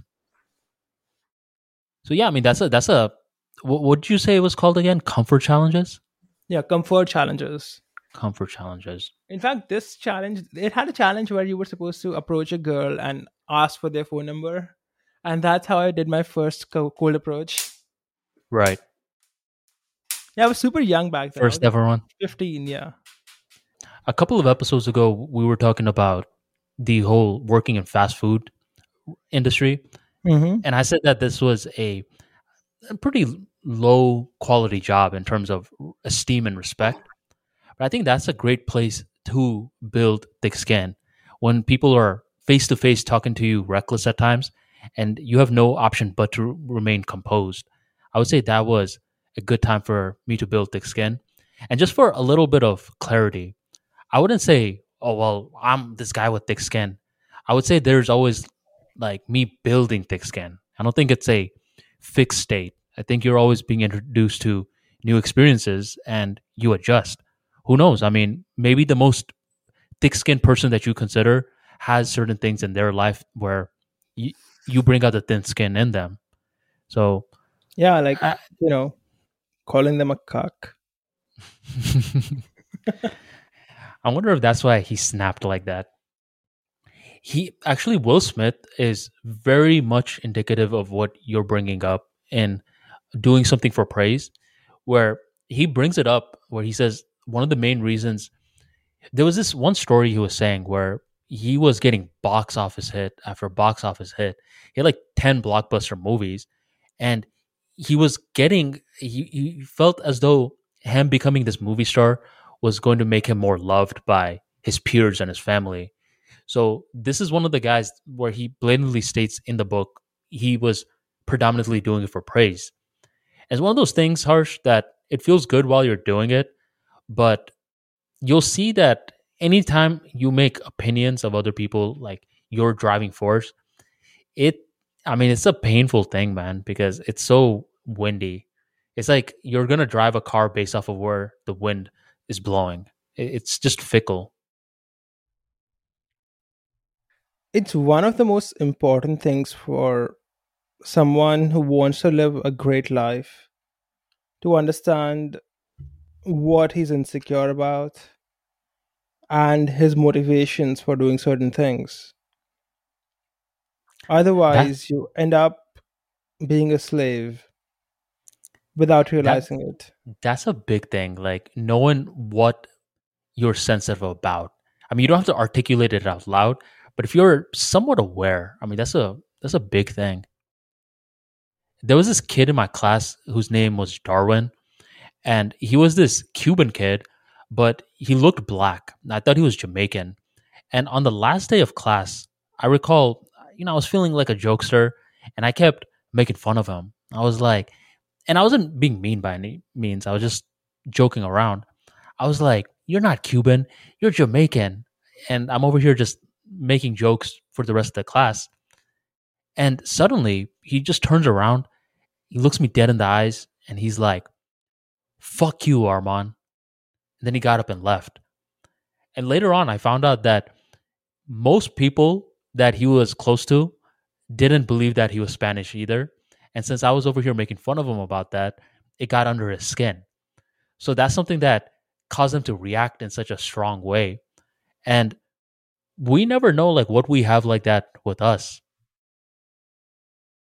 Do you think you have something like that? Like you don't have to say it out loud, but sensitive spot? Mm, probably. I don't know. I don't think so. You don't think so? No. I mean, I'm in a profession where I get insults hurled at me every day. So I've kind of, you know, you don't care about it anymore. You know what I mean? Mm-hmm. Like I'm doing retail on retail on steroids sometimes, especially with social media. yeah, no, social media is definitely a different beast. Where I would say the face to face one, in my opinion, was tougher because these people, like, you could see the fucking hate in their eyes sometimes. Where this older lady one time was seething with anger because I didn't uh, toast her bread enough, and she was just talking down on me, man. And I just saw the the rage in her eyes, and I'm like, damn, lady, all this over some bread, and you just have to take it. But you feel like you physically feel your body getting warmer. Like you're getting this rage but you can't do anything back to them. And in that moment where you don't react you're like all right i'm sorry about that. I'll get you another bread is that moment where thick skin is being exercised. It's very similar to the gym. Like you don't go to the gym and just say i'm going to lift weights that i'm comfortable with you do something called progressive overload and it's the same thing with your internal world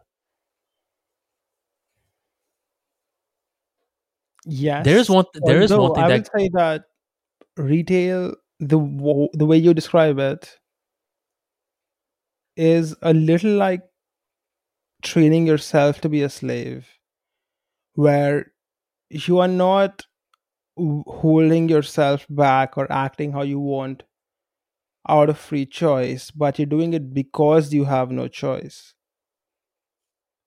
It is one thing for a man to not the the whole thing about having thick skin is not about doing or not doing something back. It's about not letting it affect your emotions. So if it affects your emotions, if it's making you warmer, then you don't have thick skin. You just lack the ability to retaliate. If you were, say, powerful, if you were a dictator and you were in the same position, you would have this lady's head cut off. hmm But I do think to build thick skin, you need to be in those certain It helps. positions. it it it it is one way. It is not i would not say it's the ideal way. And I wouldn't say like would be to figure out what you are insecure about. It would it would be an active process of getting out of your own head. Because praise is one thing but a lot of people are also controlled by other things. For example some people are extremely greedy they'll do anything for money. But there's That is- certain times you you don't fully know where like certain times you behave in a certain way where you're like man i didn't even know like that's something that pissed me off. And then boom you, you feel your body feeling a certain way. And then if you don't do anything these are in my opinion great moments to build thick skin where you're talking about the king. But if the king got there i'm sure that he, the king to get there was put in a lot of positions where his body got warm but he didn't react. I mean it's about how well you can uh, coexist with your nervous system. If you're not putting yourself in positions to you know at times i mean i wouldn't even say be humiliated. I mean life is going to deal you that then you're going to probably not toughen up ever. It's it's ironic but it's true. Like you got to put yourself in embarrassing and humiliating positions at times to build that thick skin otherwise you never know what can get under your skin where i think you're taking thick skin from a very power attribute where i'm taking it from the exact opposite where you got to go from rags to riches Yes, I, I agree with you there. What I mean to say is that, let me give you an example. Let's say that there's a slave, okay? I mean, a slave in America. So, a racial based slave, okay? This guy's a slave because he was black. And he's hurled abuses by his owner. He's whipped every few days. His wife is raped by the owner. His kid is beaten up. And there's nothing he can do about it. Does the slave have thick skin? the no no no so i wouldn't say the slave has thick skin but he's building thick skin No. We don't know. Like it, it has we, we have no way of knowing. He might have just gotten used to being abused by this person or this type of person.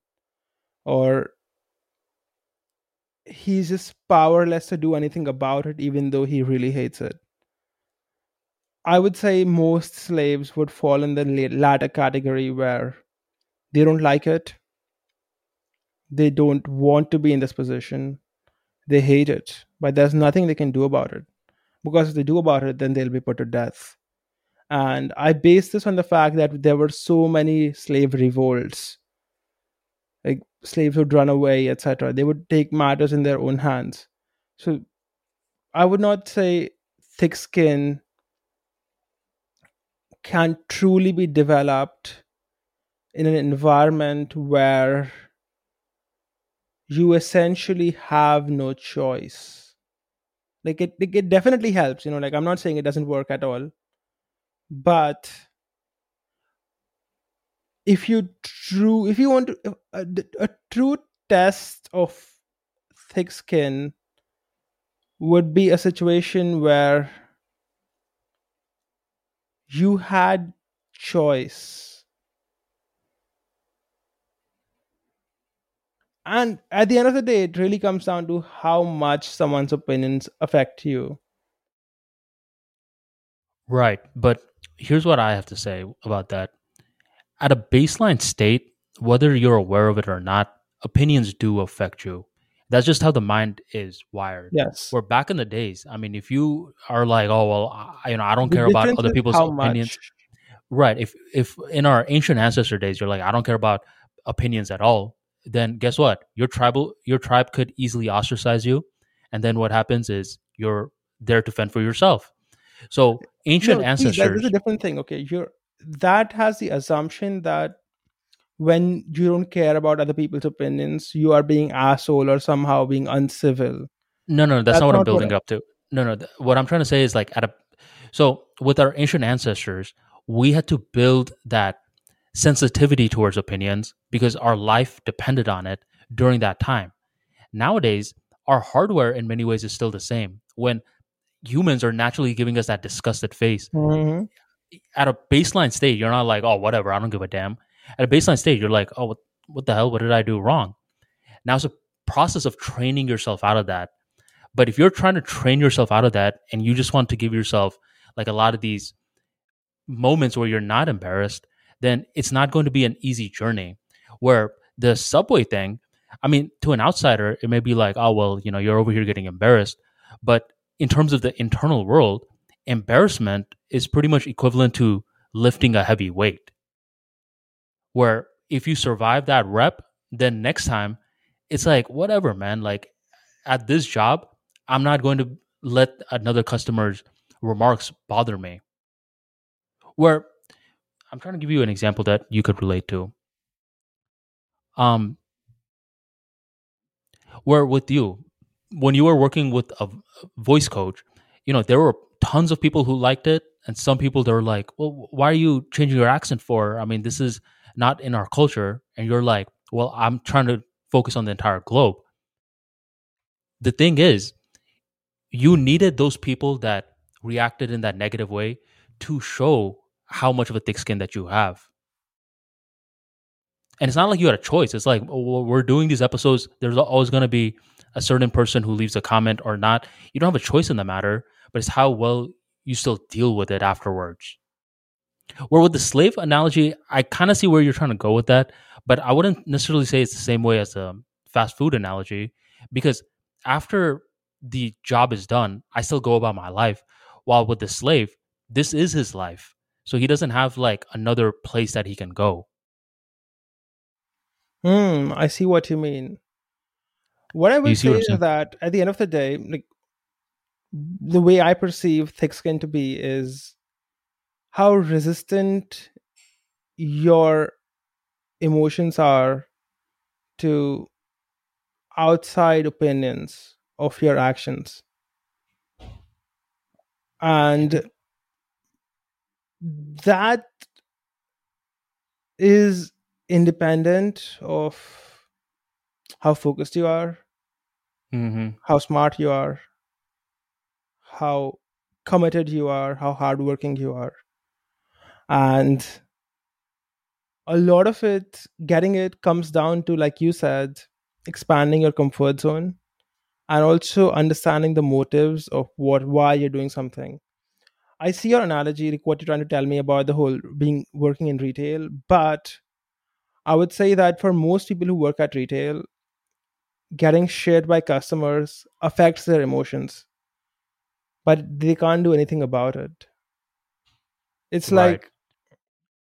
Well nowadays they lash out. I i see so many um fast food workers yelling back at the customers. I'm Yeah, like because- man. they have less discipline or they're less slavish now. Or you know they have the option to lash out. That's why they're lashing out. But it isn't the case that where previously these workers were not feeling the burn and now they are. Let me ask you a question. Let's say someone is thick skinned do you still think they have certain parts in their life that they can be very thin skinned about yes that's what the insecurities that's what the insecurities are right Mhm. and insecurity is something you are thin skinned about in many ways. For example, there are many people who are very thick skinned about everything. Oh, Okay, let's let's take an example of a woman. Okay, a woman can be very thick skinned about everything, but if you comment on her weight, she'll start crying. Mhm. So there are people have their insecurities, like the guy you said who wanted a lot to be I don't know Mexican, right? a cuban Cuban, but he was from Mexico. And that might sound silly to us, but he, he could be thick skinned about something else. So you can make fun of his hair all you want and he wouldn't care. But he really cares about this one thing. yes where he he was cuban he looked jamaican but other than that i'm telling you man he was a stoic guy. So when he just turned around and said fuck you to me out of nowhere i was like darwin? Really? He barely even spoke. So you're right about that. Well for me man i mean i've had a few things that get under my skin. One thing that gets under my skin a lot is I'm I'll easily give other people praise if they deserve the praise. Where a lot of times, you know, I gave you praise in our past episodes where I'm like, "Yo, Harsh, you're really good at you know boosting up other accounts. Not too many big accounts do what you do consistently, right? I gave you that praise. Where Mhm. what I don't like is when people take praise and they over amplify it. Where I'm not gonna say the account's name, but you know, routinely he's just like, "Oh, I got Armani talks uh, big. I mean, trust me, he's the reason why, or I'm the reason why he's big." And he gave me one shout out ever, and now every time he's just like, uh, "Can I get a testimonial? Can I?" I'm like, "Bro, man, fall back." It, it's like w- one thing that gets under my skin is when someone tries to take credit for my work.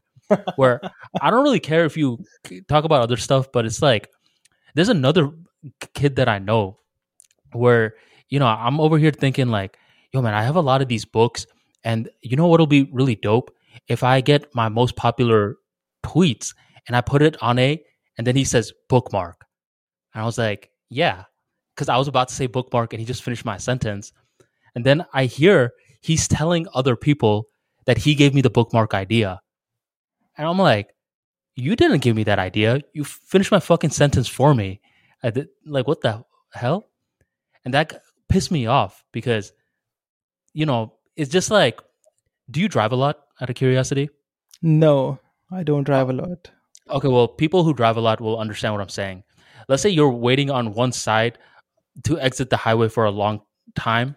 It's busy, everyone's getting out of work, and you've been waiting. And then suddenly there's a car that comes up last second and cuts you off and gets into the exit. You'll be like, well, what the hell, man? Like, at least ask me. So that's personally for me. Like, that's the thing that gets under my skin when people undermine or take credit for my work. And it is what it is, man. I mean, I'm not gonna be like, oh well, I'm like this perfect guy with like no uh, insecurities at all, whatever. And I wouldn't even say it's an insecurity. It's more so a principle thing where I'm looking to give people credit, but it's like, why would you randomly try to take credit?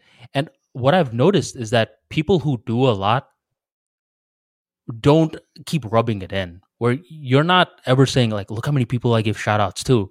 You just do your thing. And then it's like it's even more honorable when other people are like, "Oh man, like look at this guy. He's a quality guy." Versus a low quality guy trying to take a high quality person's work. Where I'm sure you deal with it too, where like you're a big account. I mean, I'm sure routinely people take credit for your stuff. I don't particularly mind when people are inspired by the content, but what does kind of piss me off is when people try to counterfeit it. You know what I mean? hmm Where someone would make an account like Life Health Money and then basically reword my tweets and put it there. And a guy did that. So that pisses me off. Like, that actually pisses me off. Like, I'm fine with someone being inspired by the concept and trying to start their own blog or something. That's good. Like, I appreciate that. But if you're just going to copy, like, counterfeit and you basically become China Life Math Money, like the Chinese version of Life Mhm. Math Money, that is going to piss me off. Has that happened many times? It's happened many times. Okay, so we're pretty similar in that regards. Where your one is a little bit different than mine, but it falls under the same umbrella. Yeah, I mean, you know, it's like one thing to be inspired and one thing to just steal, like rip off. Well, I didn't get it before where I was like, man, what's the big deal? Where, you know, earlier how we were talking about these strange parallels coming up in different parts of the world, where I noticed the same exact parallel between the computer industry and the wrestling industry, where Vince McMahon was this original thinker, the guy for WWF. And then Ted Turner, who was great in other fields, but he would always copy in WCW. Like he'd see what was working from WWF and he just imitated in WCW. And this made Vince McMahon livid. Like it would really piss him off. And then on the flip side, in the computer industry, Steve Jobs was that pioneer, constantly thinking of new things, new designs. And Microsoft with Bill Gates would copy a lot of the design, and this would piss Steve Jobs off. younger younger me think in Steve Jobs' case, didn't he also copy from some other company like Xerox or something? Like I think they copied the mouse and the operating system from from Xerox. Yes, I, I believe so. Or he he combined some of the ideas. But with Vince McMahon and Steve Jobs, when they were getting so livid, I'm like, well, who cares, man? It's just an idea. But an idea doesn't just come out of the blue moon. You got to put in a lot of like work behind the scenes. You got to do a lot of stuff to make that idea a thing. So nowadays, I get the whole perspective, which I didn't get before. And it's also uh, work ethic, where work ethic is something I believe it's a language. When people talk about real recognizes real, that quote, it actually means that I know that you have work ethic in your field as I do in mine.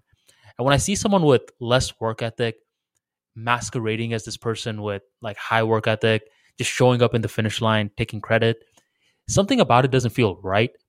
But I'm realistic enough to understand that it doesn't only happen with me, it happens with people in multiple industries. I think that there are a lot of people who want the results, but they don't want to put in the work. And that's just going to be around forever. The only thing is that systems are getting much, much better at actually being able to tell who's real and who's not. For example, the people who make copycat versions of Life Math Money and Armani Talks will not be as successful as us. Right. What do But- you go ahead? Go ahead. Well, what do you um, factor in with work ethic? Do you think it's something that you rely on, or do you do you say you're more someone that's like, eh, work ethic's overrated? I think it's very important. I don't think it's overrated at all. Okay. No, because I do hear different philosophies nowadays where people are like, oh, work ethic's overrated. What you need more is like intelligence and be lazy so you could be more creative in creating solutions for yourself. Do both. Did you always have work ethic, or is this something that you learned later in life? I always had it since the beginning. It's a Do you think anything shaped DNA. that? Oh, it's a part of your DNA. Now, I was gonna Yeah. say, do you think it- was there a certain traumatic moment that happened to you, or No, Was it always like that? ever that? since I was born, I was really focused on. I just liked working hard, so it just came naturally to me. hmm I got it for free. I didn't have to like learn it. And you mentioned your your father had to or had a job that required a lot of work ethic, right? My father was a farmer. All of my family were farmers earlier. Okay, I don't know about that, but like, w- was it like back then, like you had to work with your hands a lot, or did he also have certain technologies in place for him? Oh no, he was a work? farm worker. He did all the farming by hand.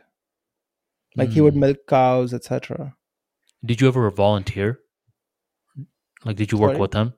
Did you ever work oh with no! him? So after I was born, my dad and my mom moved to the city because he wanted a better life for me. So I never had to do all of any of that. Okay. Did you ever go back to the farm and see what it was like? I never worked in the farm. No. every now and then i would say the last time i was in bangladesh was 2010 or maybe yeah 2010 was the last time and we went to chittagong uh, the village area.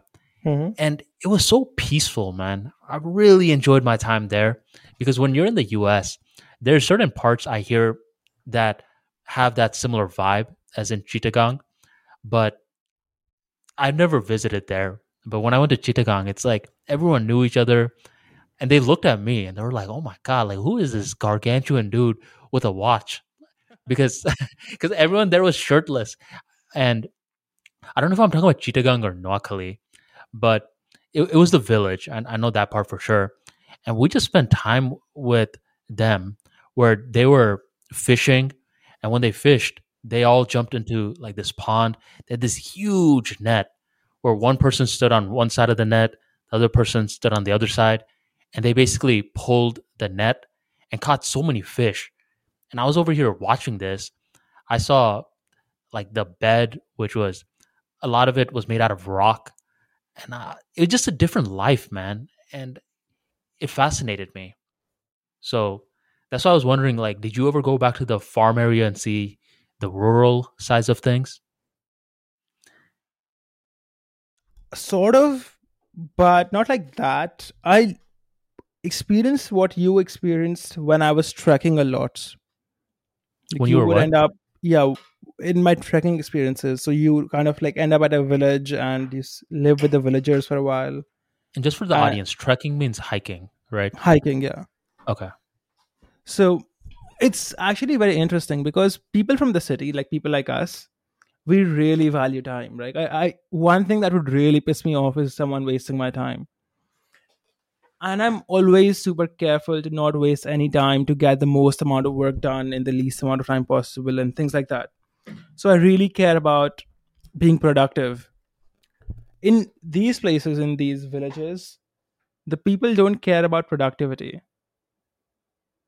at all. Like they just live leisurely lives. They spend their days doing what they do, say fishing or relaxing, taking showers or whatever, you know, like they live very slow lives. And 10, 20 years pass by and they're exactly where they were. And that is something I can do like for a week or like two, three days. and then I get really bored of it.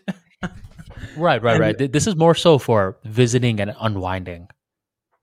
Yeah, I For- can't for live guys like like you and that. me. though. I can't live like that. Bro, I was looking at some of the people there and they were shredded. I'm like, what's your workout plan, man? And not only shredded, but they were big, muscular guys. And pretty much in their day, they're lifting a lot of things. So it just shows you the different ways you could get in shape. But my experience in the village, I mean, I cherish that, especially because, I mean, I go in there dressed like a straight up American. I'm wearing sneakers. I'm wearing this nice Armani Exchange shirt, watch. And as I'm walking in, like there were just tons of people looking at me. And one guy literally grabs my hand and starts analyzing my watch. And I'm like, hello there, buddy. I mean, I'm here. Just touching me. It seems like from your YouTube videos, though, you still go to areas like this. yeah, I go to areas like this all the time. But people are usually chill. They're not like surprised by a watch in India here. India isn't poor anymore. But what about the village? Uh, not just the regular size of India. I'm talking about the village area. Yeah, I'm talking about the village area too. Okay.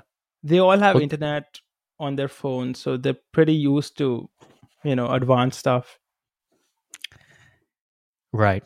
So this was in 2010. So how much has time changed since this was 12 years ago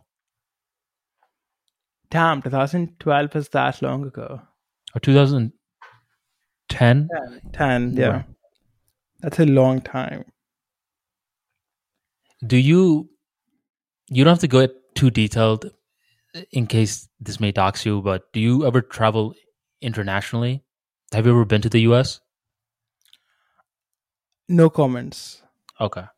Um a lot of US at this stage, I mean for for Indian people like that have never been to the US, like what's your guys' perception of the US?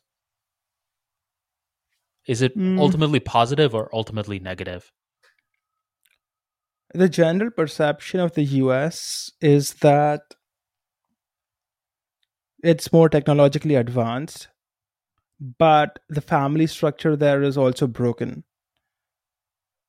So you end up being lonely and alone for a long part of your life, but you get paid well for it.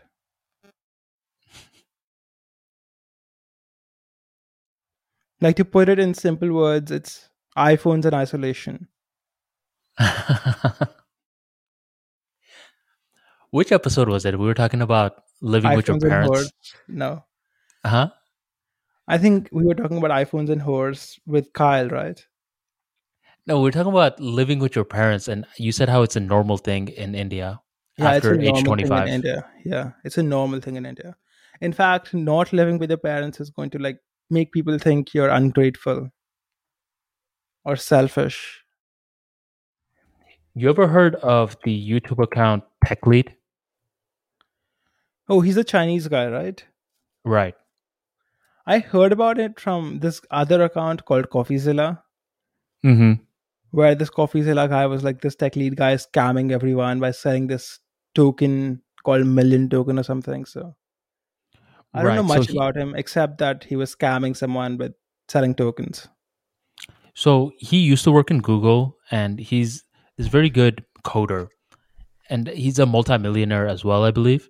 And there was this video that he did where he was talking about how he, he's moving in with his parents, and he was talking about in his culture how this is completely normal, and he wanted to bring this mindset into the West as well. How later on in your lives that you should move in with your parents, and because for the most part in in culture at least if you're 30 maybe even 25 and you're moving in with your parents later on at that stage people are perceiving it as like what went wrong? Like wh- why are you doing that? And with tech lead he wanted to bring that perception like no this is the right thing to do. This is normal.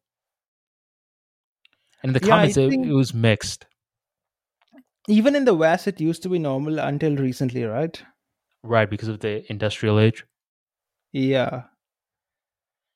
I don't know. I think it tech sucks for all these people who live have to live alone. So with Tech Lead, initially, like even before the whole like the moving in with your parents video, the initial video that went viral is I believe it's titled My Wife Left Me. And you should check out that video. That's a it was a surprising video where like just one day his wife ended up leaving him and he's talking about how he thought once he got rich all his problems were going to be solved and now there was this other problem he was dealing with. It just gives you perspective, Harsh, especially in the YouTube era, where how often do you see a multimillionaire having a divorce in public and you could just watch and learn from his experiences? Let me see if I could find the name of the video. Is this the guy? I think he's the guy who keeps saying on the at the end of his video, like, ah, like, my opinion as a millionaire. Are we talking about the same guy? Maybe I'm, I don't watch his videos too much, but He's a thin He- Chinese guy. yes, yes, he had two viral videos. It's it's I think I I've don't seen the video you're talking about. right. It's like my wife left me. domestic violence or something, right? Like his wife hitting him and recording it or something. Oh, I didn't know about all that, but I'm talking about the video where it's titled "My Wife Left Me," and in parentheses it writes "How Success Destroyed Us." Ah, interesting. Then he has another one, "Why My Wife Left Me," and in parentheses it's "How Our Marriage Collapsed." I think that's the one I saw. The second one. All I will say is that it's easy to find a new wife when you have money. And I will leave it at that. so really, this guy. I mean, like who who um articulates this out loud? I wonder, like, like for me personally, I'm not like too much into talking about personal life on online because I think there's certain parts that need to be compartmentalized. Where I see other channels, they're talking all about their personal life. I mean, I see a lot of YouTube channels nowadays, harsh, who are documenting the entire divorce journey from the legal paperwork to having their mental breakdowns, their emotional roller coasters, the whole process. I do see value in that though, especially if someone else is going through a divorce. But that's never been what my brand is about. Do you see value when people get highly personal? Value in what way? Like, do you see there being a need for this in the marketplace? And more specifically, let's say someone starts a YouTube channel documenting their divorce. Do you think that's the smart thing to do? A need for it in the marketplace? Definitely, for two reasons. One, more people need to be aware of the fact that divorce is extremely common and typically men get screwed and women profit from it even though it might not be your fault at all like a woman might cheat on you and then divorce you and you will still have to pay her so i think more men need to understand the reality of a marriage contract. So there is value there for sure. The other side of the value is that a lot of people nowadays don't have friends. And these youtubers who are essentially putting their personal life out there are kind of like their surrogate friends hmm This is actually what we were just talking about. How different people consume content differently. Harsh, go on YouTube and just type in "my divorce." arman i need to actually get some dinner and sleep it's 1 a.m here in india Okay. I'll just link it in our chat, but you'll see a lot of these different videos, which is insane. Um anyways, Harsh, this was a good episode. We're talking about how in at 2 hours we're going to end it and we went up to over 3 hours. three and a half yeah typically like we jibe together well so we end up going double time Yes. Any final words before we wrap up? no i just need to get some sleep Awesome. Thank you guys very much for joining Unapologetic Truths. Be sure to drop that like on your way out. And thank you very much for joining us. We'll catch you next episode. oh wait wait wait i have some final words if you want to learn more about crypto go to teachyourselfcrypto.com teachyourselfcrypto.com it's the best crypto course on the internet and it's completely free Awesome. Thanks for that announcement. I'll drop all the links in the description box. And thank you guys very much for joining us again. bye bye